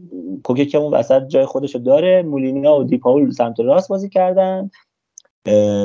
لینو تعویزی اومد گل زد خوب بازی کرد. باریوس و یورنت هم تعویزی اومدن و پاس گل دادن. کلا تعویضای خوبی کرد زارن آقای سیمونه و گل ویارال رو جرارد مورنوی زد که هشتمین گل فصلش داره می‌زنه. در مورد جرارد مورنوی میگم که جزی که آندرریتد در این بازیکن لالیگا به نظرم که داره تو این ویارال مفلوک بازی می‌کنه. جرارد مورنو تو 200 بازی که از سال 2018 کرده 95 گل زده. به نظرم فوق العاده است یعنی آمار بی‌نظیره. ویتسل گل اول اتلتیکو رو زد که استارت کامبکشون رو زده باشه و پشت سرش دیگه گفتم دیگه مولینا بخشید لینو گل زد. و حالا گل سومشون هم کی زد گل سومشون؟ من یادم نمیاد. لینو سومی رو داره زره دارن دومی رو گریزمان زد سومی رو لینو آه دو دومی رو گریزمان زد سومی رو لینو زد. کل زرداتون دو تا شدن سخت شده یه ذره شناسایی گریزمن اون وسط. قرار راحت از کره ماه می‌شد گریزمن شناخت. کی اون دومی؟ کی کی کلش کی درد کرده؟ رضا دیفاوله. من من چرا این کار من دارم قاطی می‌کنم. یعنی من سمت چپه چون دیدم سمت چپه صحنه گل اولو که خوردیم داشتم به گریزمن فوش می‌دادم بعد دوباره دیدم نه این فاول بود رفت این پرس خرکی انجام داد. آره مولینا بشه آره دیگه پاس بدم به تو. ولی اینو میگم که من فکر کنم رونگل مولینا مقصر بود. یعنی مورنو رو ول کرد داشت می‌رفت. الکی رفت اضاف شد به اون دفاعتون که فکر کنم ویتسل بود روی اون بازیکنی بود که داشت داخل بود وینگرشون. و اون وقتی پاس کاتبک رو داد یادم یادم نیست دقیقا کاتبک داد یا چیز شد رفلکت شد تو افتاد جلوی مورنو. دیگه کسی کنارش نبود راحت یه شوت زد. رضا اون چیزی که تو میگی کاملا درسته. ما می‌تونیم مولینا رو هم مقصر بدونیم چون اصلا اون بازیکنی که اومد رها کرد گرفتش وظیفه اون نبود. یک احساس مسئولیت بیجایی بود. یعنی support به ویتسل در حالی که ویتسل هم این هماهنگی باش رخ نداده بود. ولی دلیلی که مثلا من میام اینو میگم اینه که قبل از اینکه این اشتباه ها رخ بده ما توی یه بحران قرار گرفتیم که مدافع مجبور بین دو تا دو سه تا option همون مولینا اون موقع سه تا بازیکن فکر کنم وجود داشت که تصمیم بگیره کدومشو بگیره. شما وارد یک بحران شدی و در اون لحظه است که مدافعت اشتباه می‌کنه. من خیلی وقت دیگه انتظارات دفاعی زیادی از مولینا ندارم چون فصل اولی که اومد همینجا ما کلی ناله کردیم و یکی از بدترین فصلامون هم شد و انتظارات دفاعی زیادی از این بیشتر ندارم. اشتباه می‌کنه و نمیشه کارش کرد. همینه که هست. ولی اون بحرانه وقتی به وجود اومد که ما شیش در مقابل پنج توی نیمه خودی شدیم و دیگه کوکه نمی‌رسید که بیاد اون برتری رو جبران کنه. و اونها تونستن از این برتری استفاده کنن گلشون رو زدن. حالا جرارد مورنو به باشگاه از باشگاه هفتایا در اومد و با گریزمن هشت گله هستن پشت سر ولینگهام ده گله و یک جمعیت عظیمی که شامل بودیمیر عزیزمون میشه. الان هفت گله هستن توی لالیگا و من میگم اون که ما از پیارال جانم رضا. میگم کوکه خیلی به نظر من خوب بازی کرد. نظرت فکر هم موافق باشی با من. کسی کلا فصل خوبی داره سپری می‌کنه بر خلاف فصل پیش که حالا خیلی چیزی ازش ندیدیم. حالا دلایلش تو بهتر می‌دونی. ولی این فصل به داره عالی کار می‌کنه و از اون برم شما تا زمانی که گل نزده بودید ویارال پشت سر هم موقعیت ایجاد می‌کرد. ولی که کلی توپ که اکثرش هم دو ضرب گرفت دروازه‌بانتون گرفت آی اوبلاک ولی بعد از اون دیگه وقتی ویتسل گل زد فکر کنم پاس گریزمان بود دیگه درسته؟ یه پاس ارزی آره, آره. پاس آره. از همه رد شد. دقیقا. مثلا ویتسل اونجا چیکار می‌کرد اصلا؟ اینم فکر جواب انتقادات ما رو داره میده. بعد ولی بعد از اون دیگه عملا ویارال هیچ حرفی برای گفتن نداشت فقط چیزی که می‌دیدیم حملات پشت سر همه شما بود. رضا خوش شانسی آوردیم. حالا من صحبت می‌کنم کی شد که یهو جریان بازی افتاد دست ما. اون صحبتام روی گل اول تکمیل کنم که ما چیزی که از ویارال می‌بینیم هنوز بازمانده های آقای کیکستیانه یعنی شما گلی که به ما زدن ببین مثلا اون موقع درجا لالی... صفحه لالیگا رفت پست کرد نگاه کنید اینا 60 70 تا پاس دادن قبل از اینکه این گل بزنن. این سایه قطعا سایه وجود کیکستیان با این سر و هنوز اون تغییر سبکی رخ نداده با توجه به اینکه حالا اون پاکت ها هم خیلی فرصتی پیدا نکرد. تک تک بازی ها رو واداد و اخراج شد این هم و مربی موقت این بازی فکر کنم آقای تنایی هم چیزی بود. اسمش هدایت ویارال رو به عهده داشت و دوباره عوض کردن مربی موقت رو گذاشتن کنار و مارسلینو شد مربیشون درباره صحبت می‌کنیم. و ما می‌دیدیم که اینها خیلی آروم و با صلابت و طمانینه می‌خوان بیان از عقب بازیسازی کنن و ما به عنوان یه تیمی که اصلا پرس بلد نیستیم اتلتیکو اومد خیلی high line شروع به پرس کرد و یه اعتقادی که من تو پرس دارم اینه که آقا دفاع وسط رو نمی‌خواد شما پرس کنی. باید دیگه خیلی پرس کننده های ماهری باشن 11 نفر شما ده نفر شما به دروازه‌بان که دیگه شما بیاید روی دفاع وسط هم فشار بیاری قشنگ ده به ده. فشار بیاری رو حریف بتونی موفق بشی توپو باز پسگیری کنی از همون جلوی زمین. ولی یه اتفاقی که افتاد من نمی‌دونم این دیپاول چه کله خربازی در آورد یهو رفت تو پای دفاع وسط و کاپوه کلا ول شد. مراتا داشت قدم می‌زد حوصله‌اش نشد بیاد اینو بگیره. ساول وظیفه خودش دید به درستی رفت بازیکنی که لب خطر رو بگیره که جلوش آزاده یهو progress نکنه با توپ بیاد جلو. اون عقب هم که ریکلمه رو pin کرده بود wing راستشون. در نتیجه من میگم این فشار آوردن روی دفاع وسط خیلی اضافیه توی وقتی که شما اون هماهنگی بین تیمت وجود نداره. شما اگه بخواید دفاع وسط رو پرس کنی یکی مثل موراتا باید خیلی active تر توی پرس شرکت کنه که این کارو نمی‌کرد و ما سر یک اشتباه میگم یه شیش به پنجی به حریف دادیم که اونجا دیگه بحرانیه که بالاخره طبیعیه یه بازیکنی که شما خیلی می‌دونید دفاع مستحکمی نیست یه سوتی اینجوری بده و شما گل دریافت کنید یه خوششانسی که ما آوردیم این بود که تو همون نیمه اول مهاجمشون سورلوت مصدوم شد.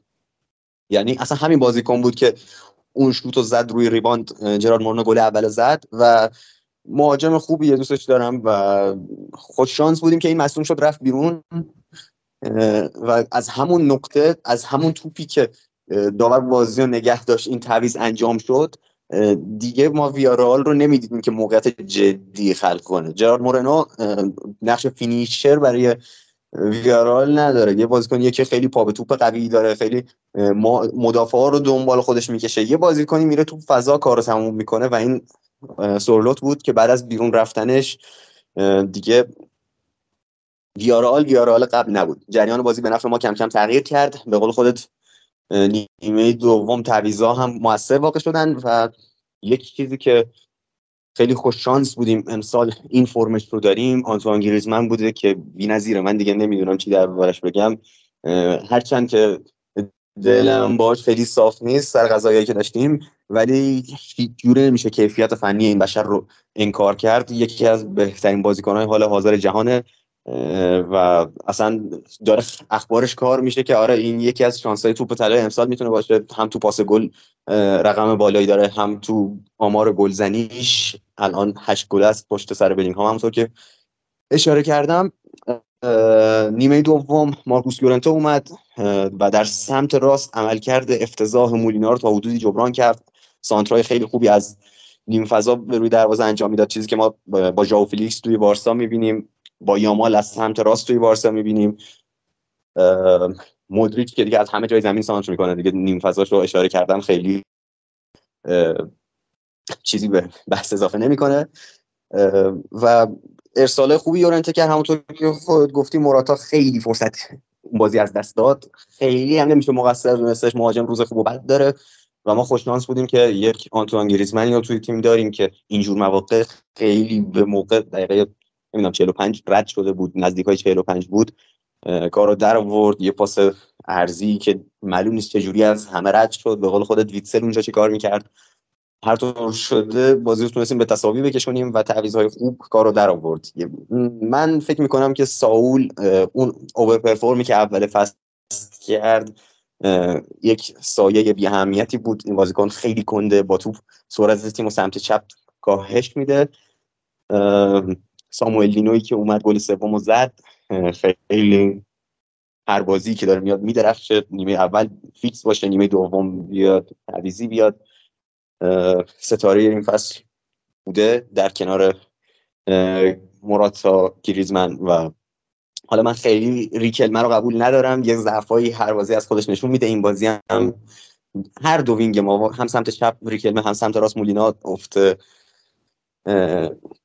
متوسطی رو شاهد بودیم ازشون سانترای خوبی نمی‌کردن. اصلا به خصوص مولینا که تنها ویژگی خوبش سانتراش بود که اینجا انجامش نمی‌داد و سانتراش همش تو دست دروازه‌بان بود از کل بازیکن میگذشت.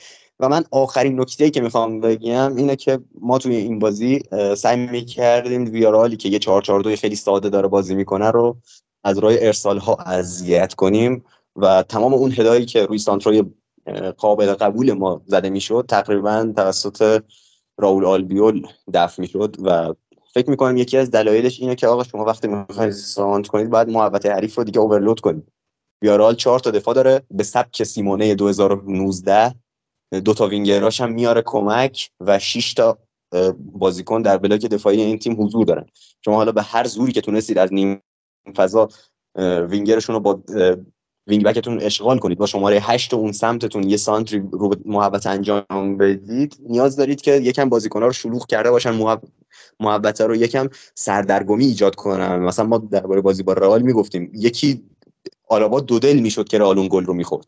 ولی اینجا ما می‌بینیم که گریزمن میاد توی هافبک کمک می‌کنه همش عقبه و یه مراتای تک و تنها اونجا گذاشتیم که دروازه رو باز کنه و طبیعتا در مقابل یک دفاع شیش نفره این کار برای موراتا امکان پذیر نیست ترجیح من اون چیزی که جلو سلتیک دیدیم جلو مجبور شد به خاطر محرومیت دیپاول گریزمن بیاره عقب توی خط هافبک بازی بده و کوریا رو فیکس کنه. من ترجیح میدم با توجه به اینکه کوریا حداقل تو اون محوطه بیشتر میمونه می‌تونه یه بازیکن دو دل کنه یه مدافع رو با وجود قد کوتاهش.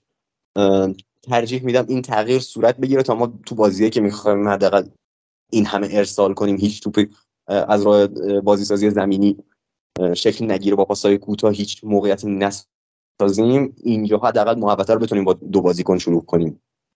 مگر تا قبل از ورود مارکوس یورنتو اون ارسال دقیقش اصلا موراتا نمی‌تونست یه دونه هد هم بزنه. یکم پر حرفی کردم ولی امیدوارم که چیزایی که می‌خواستم و گفته باشم در بازی. مرسی امیر جان. دست در نکنه قبل از اینکه بریم سراغ بخش در حاشیه‌مون که چند خبر جالب و خوب داریم.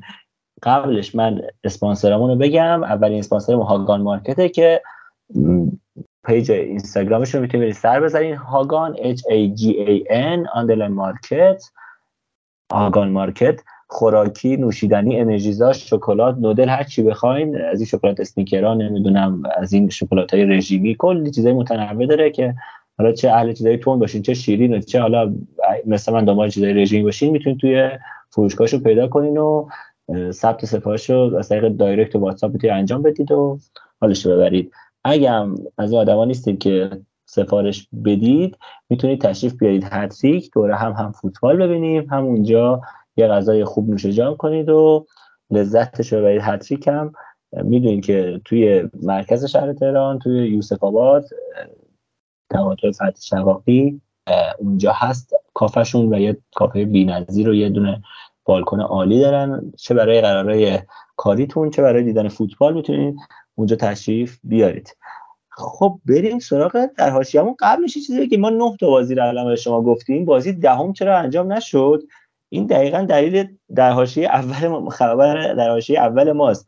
بازی مایورکا کادیز به خاطر دعوت های موریکی به تیم کوزوو برای بازی در اسرائیل انجام نشد. این بازی اسرائیل از عقب افتاده بود یه جورایی به خاطر همین داستان های جنگی که اونجا دارن و طبیعتا و حتی طبیعتا نه غیر در غیر طبیعی فیفا دیشون عقب افتاد. از اون موریکی دعوت شد به کوزوو. من نمیفهم واقعا خیلی چیز عجیب غریبیه. و این بازی کلا تبدیل شده به بازی عقب افتاده. بازی مهمی هم هست دیگه. دو تیمی که اون پایین جدول با هم دیگه رقابتی دارن و می‌تونه حساس باشه. امشب یه جلسه بوده بین مربیا و داورا که آخرش به آقای آنجلوتی گفتن جلسه خوب بود. گفت نه گفتن چرا؟ گفت که اون چیزی که ما میگیم داورا نمی‌فهمن. واقعا نمی‌دونم داستان چیه که حالا داوریای لالیگا اصلا کلا لیگشون شبیه لیگ ایران تو نگاه کن بازی عقب افتاده به خاطر دعوت بازیکن به تیم ملی فقط تو ایران اتفاق میفته که اونجا هم هست. نمی‌دونم جلسه مربی و داور رو نمی‌دونم شکایت از داورا اینا همه چی شبیه ایران داره اتفاق میفته یه داستانی داریم تو رئال حالا بحث تمدید کارواخاله. که بحثش الان داغ شده که امسال اینقدر خوب بازی کرده دوست آقای امیررضا که دیگه الان بحث تمدیدش خیلی شدت گرفته و میگن که اگه همینجور ادامه بده دیگه ما دنبال دفاع راست نمیریم و با کارواخال تمدید می‌کنیم. یه نکته هم هست اگه دوستان یادشون نرفته باشه ما یه بازیکنی داشتیم وینیسیوس توبیاس که یکی دو فصل قبل به ما اضافه شد رفت تو آکادمی و گفتن آقا اونجا تو کاستیا گفتن که دیگه این اونجا یه فصل بمونه بیاد بشه فولبک راست ما. نه تنها فولبک راست تیم اصلی نشد تو اون تیم دوم هم حتی ذخیره شد اصلا کلا چه بلایی سر این بشر اومد که با اون همه تبلیغات به رئال اومده بود. از این ور آردا گولری که ما با این همه سر صدا آوردیم و امیررضا می صحبتایی کرد من حالا امیررضا راضی شد که چرا آردا گولر بازی نکرد ولی من چیزی که من می‌دونم اینه که بعد بازی مصدوم شده. یعنی اون مصدومیتش تو زمان بازی نبوده چون رو نیمکت نشسته بود تو طول بازی. حالا آنجلوتی طبیعتا نمی‌دونسته این مصدومه چون اصلا هیچ خبری هم ما نشدیدیم حالا اگه امیررضا خبری داره بگه. ولی داستانی که بود بود که آقای آرداگوله ما نمی‌دونیم دیگه بالاخره کی چشمون به جمالش روشن میشه. با این همه حرف حدیثی که تو هر تمرینی که می‌کنه یه ساعت فقط بعد تمرین ما تعریف و تمجید این بازیکن میشنویم. ولی چیزی که الان حرفش شنیده میشه این که رفت تا بعد از ژانویه و بازی های شاید این فصل دوم باشه که تازه حالا بیاد یا نیاد یا دوباره مصدوم بشه.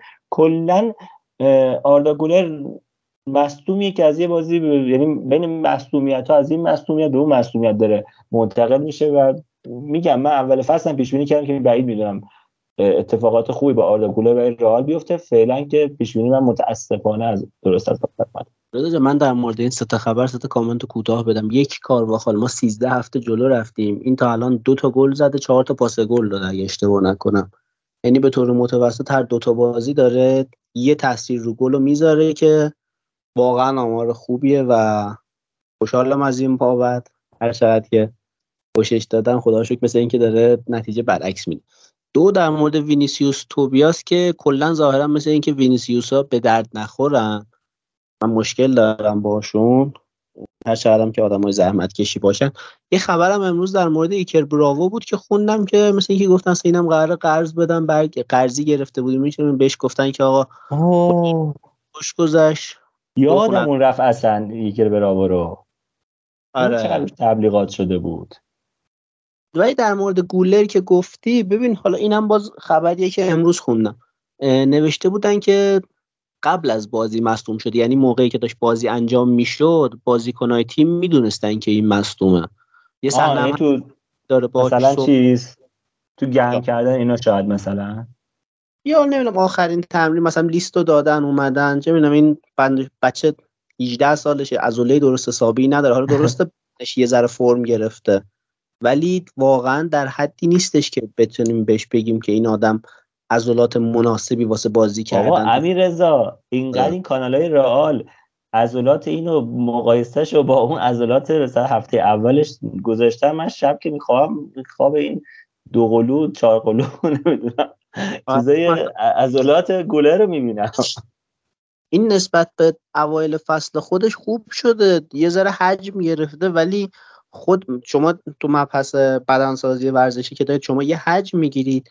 بعد این حجمه رو باید تبدیل کنید به functional که شما بتونید عمل کنید. خیلی از بازیکن الان خود همین گولر یه مصدومیت همسترینگ داشته که آنجلوتی میگه مثل اینکه بعد از اون مصدومیت همسترینگ اوضاع واسش خوب پیش نرفته. که این باعث شده یه سری ریز مصونیت های دیگر رو داشته باشه.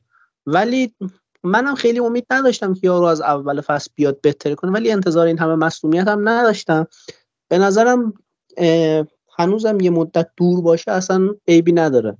یعنی این آدم اگه بازی کنه و خوب باشه و یهو بخوایم فشار روش بذاریم مثل یامال خیلی ممکنه بدتر باشه. من ترجیح میدم همینجوری مصدوم فعلا جلو مثلا این فصل بازی نکنه.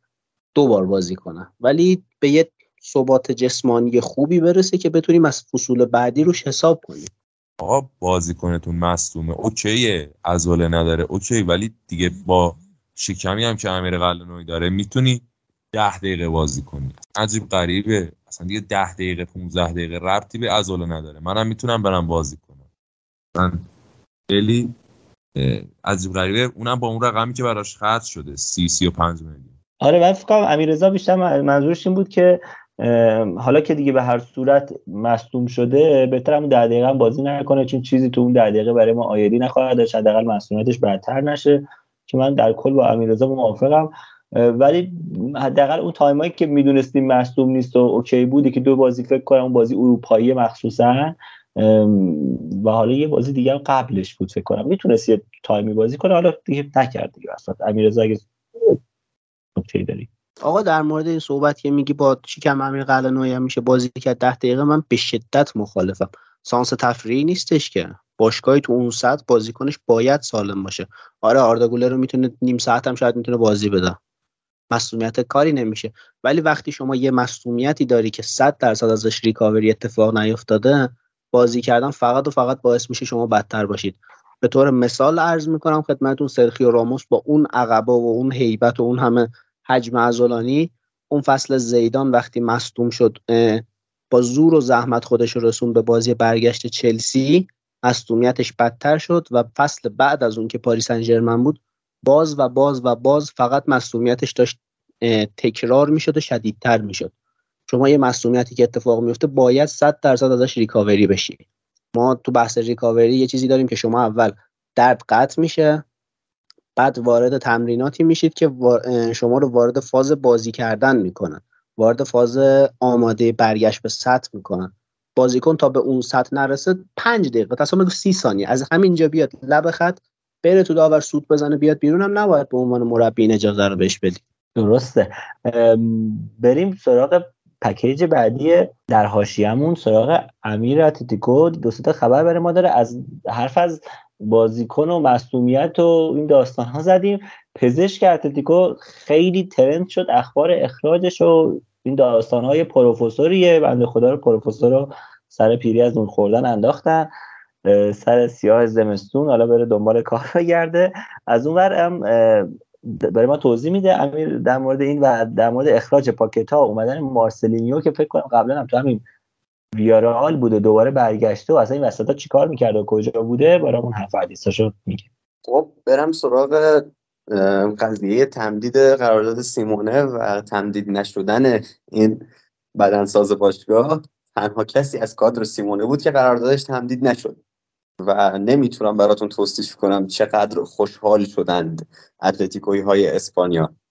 این پروفسور نمی‌دونم از کجا اومده ولی یه لقبیه که همه بهش میدن چه اون دوره که رفت با هزار تا التماس و این داستان ها رفت بدنسازی تیم ملی اوروگوئه رو برای جام جهانی قطر انجام بده که آراوخو نرسید به جام جهانی و هیچ فایده ای نداشت و چه موقعی که تو اتلتیکو بوده و انقدر الان شاکی شدن همه ازش. مصدومیت هایی که رخ میده ببینید دیگه data انقدر سرتاسری سر گشته که دیگه ما می‌دونیم طرف همسترینگ چقدر باید طول بکشه کشیدگی همسترینگ با درجه و این چیزا هم شما با یک search راحت می‌تونید ببینید که توی پزشکی ورزشی آقا چقدر طول می‌کشه این برگرده به بازی. چقدر باید این تمرینات بدنسازی انجام بده که برگرده. و حالا مثلا یه بازیکن مثل رینی دو خیلی خیلی برگشتش زیاد طول کشیده آقا. همه تیم ها بازیکنی دارن که ربات صلیبی پاره می‌کنه. ما از دربی مادرید بارسال تا الان ما دیگه داریم می‌رسیم به نیم فصل. هنوز رینیلو برنگشته. یه چنین شکایاتی وجود داره.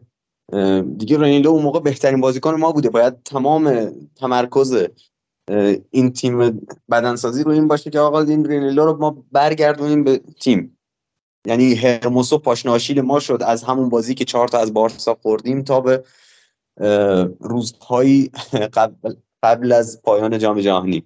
یعنی بعد از جام جهانی حالا هرموسو یکم بهتر شده شاید یه رقابتی بین اون و رینیلدو برای فیکس شدن به وجود بیاد. ولی هیچکی راضی نبوده از پروفسور اورتگا و نمی‌دونم واقعا چرا انقدر محبوبه که نمی‌دونم فدراسیون فوتبال اوروگوئه داره انقدر تلاش می‌کنه که آره ما می‌خوایم اینو برای جام جهانی ببریم بردن برگردوندن. من محبوبیت این فر رو درک نمی کنم ولی یک تمریناتی با رضا حالا صحبت کردم. تمرینایی که این بشر تور, تور پیش فصل انجام میده خیلی چیز عجیب غریبیه. ما همیشه فصل رو با چهار پنج تا مصدوم شروع می‌کنیم. و دلیلش هم اینه که این آقا می‌بره نمی‌دونم تپه های یه جایی که اسمش لس آنجلس ولی تو اسپانیا. خیلی درک نمی‌کنم این قضیه رو. یعنی این که مثلا حالا لس آنجلس خب تپای داوودی مادریده.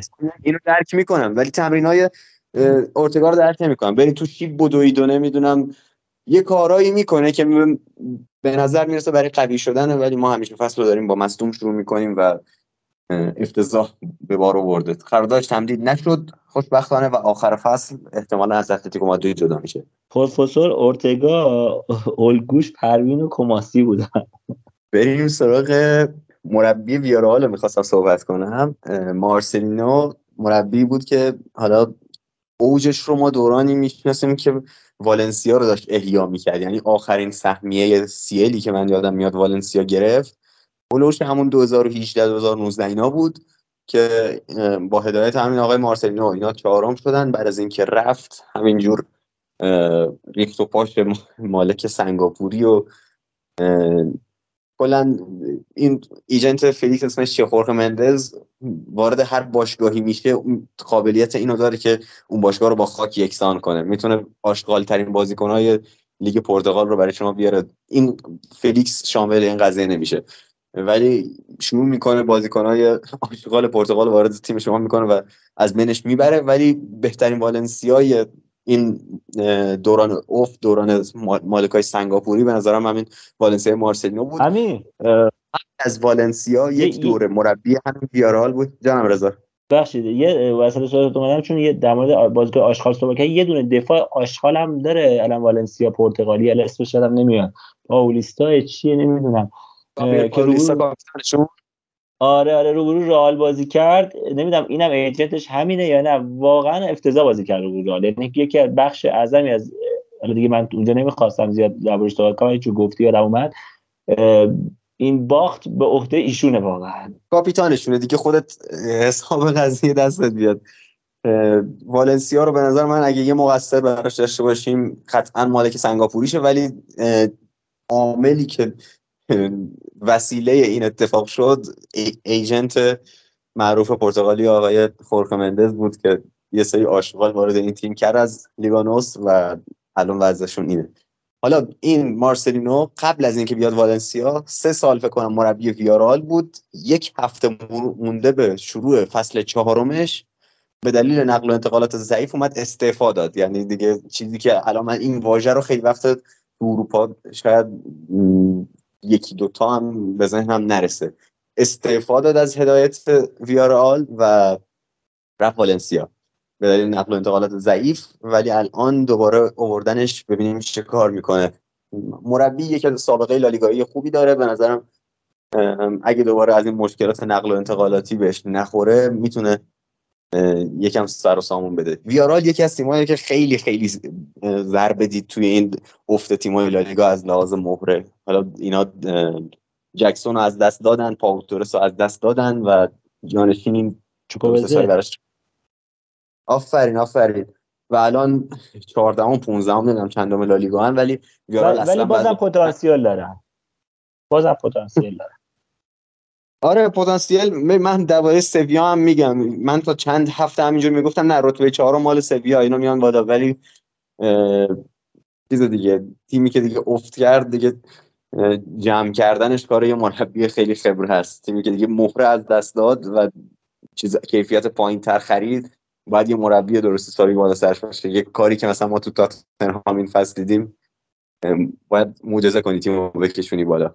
خلاصه بیارال آره پتانسیل رو داره. شاید مثلا اگه الان توی لیگ اروپا چیزی نتایج بدی نگیره. ولی خب لالیگا فعلا 14 15 همه و دوران خوبی رو ندارن. آخرین چیزی که می‌خوام تو در که من بهش بپردازم لیست تیم ملی اسپانیا و آرژانتینه. اسپانیا بالدر رو خط زد و خود لوئیس گایا به همراه گریمالدو دعوت شدن. از اون سمت راست اینها کارواخال و خصوص نواس رو دارن. و اتفاقی که میفته اینه که تا کی می‌خوان خصوص نواس رو بیارن من خیلی سر در نمیارم. ولی پابلو مافئوی که من سالها هی دارم میگم این چرا دعوت نمیشه تیم ملی اسپانیا؟ از دوران انریکه حسش داشتم میخوردم تا الان.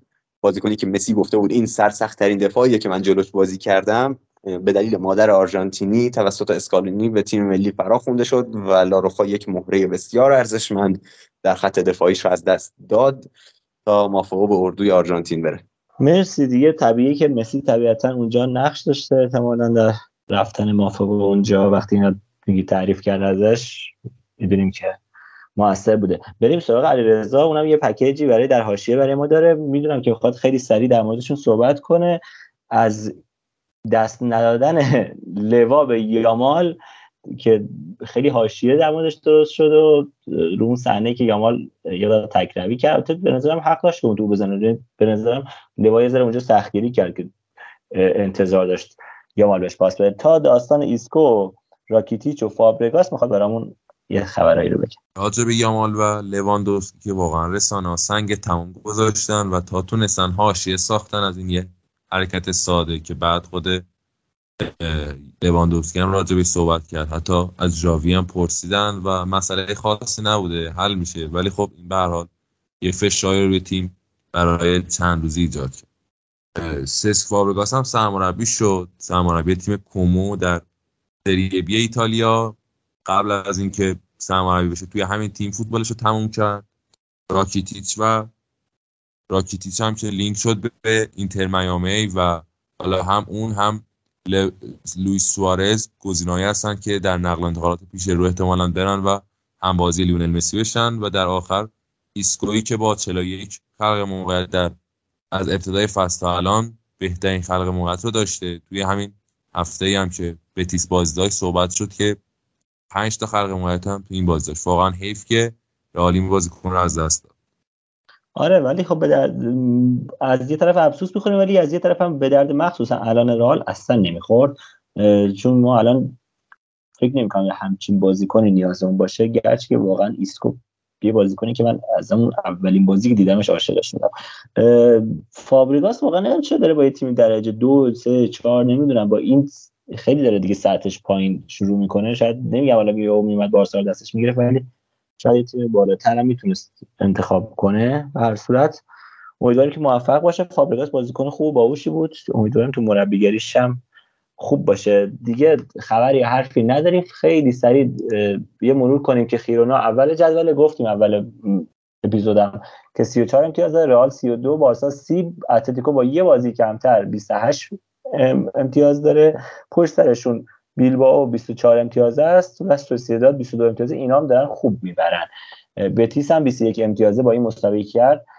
واقعا این سه چهار تا رقابت خوبی برای رتبه پنجم ششمی دارن. به نظرم خیلی جذاب اونجا.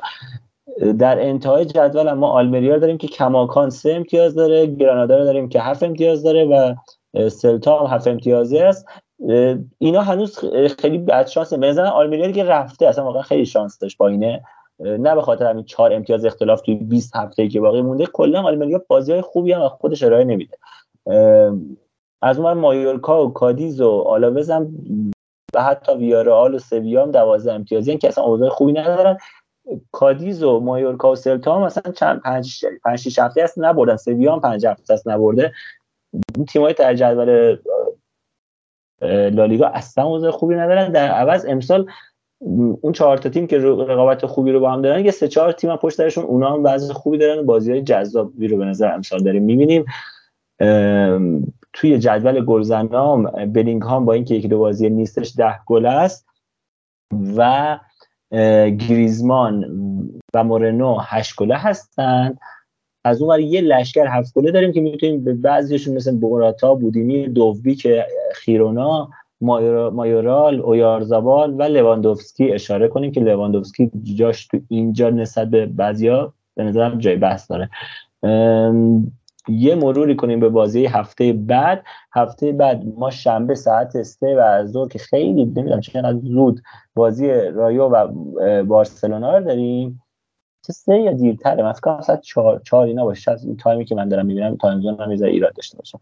به هر صورت شنبه بازی بارسا رو داریم در برای رایو والکانو مهمان هست. به نظرم بازی سنگ محک خوبی هم برای رایو که تونسته بود یقه رئال بگیره و هم برای بارسا که ببینیم از پس این بازی چجور در میاد. واقعا بازی سختی برای بارسا.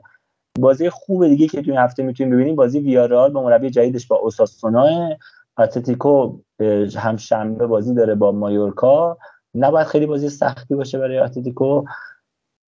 سوسیداد یک شنبه با سویا داره بازی خوبی می‌تونه باشه و در نهایت رئال مادرید با کادیز داره اون هم یک شنبه و بازی دوشنبه خیرونا با هم به نظرم یه بازی فوق العاده است که من مطمئنا دیدنش از دست نمیدم ساعت 11 شب فکر کنم.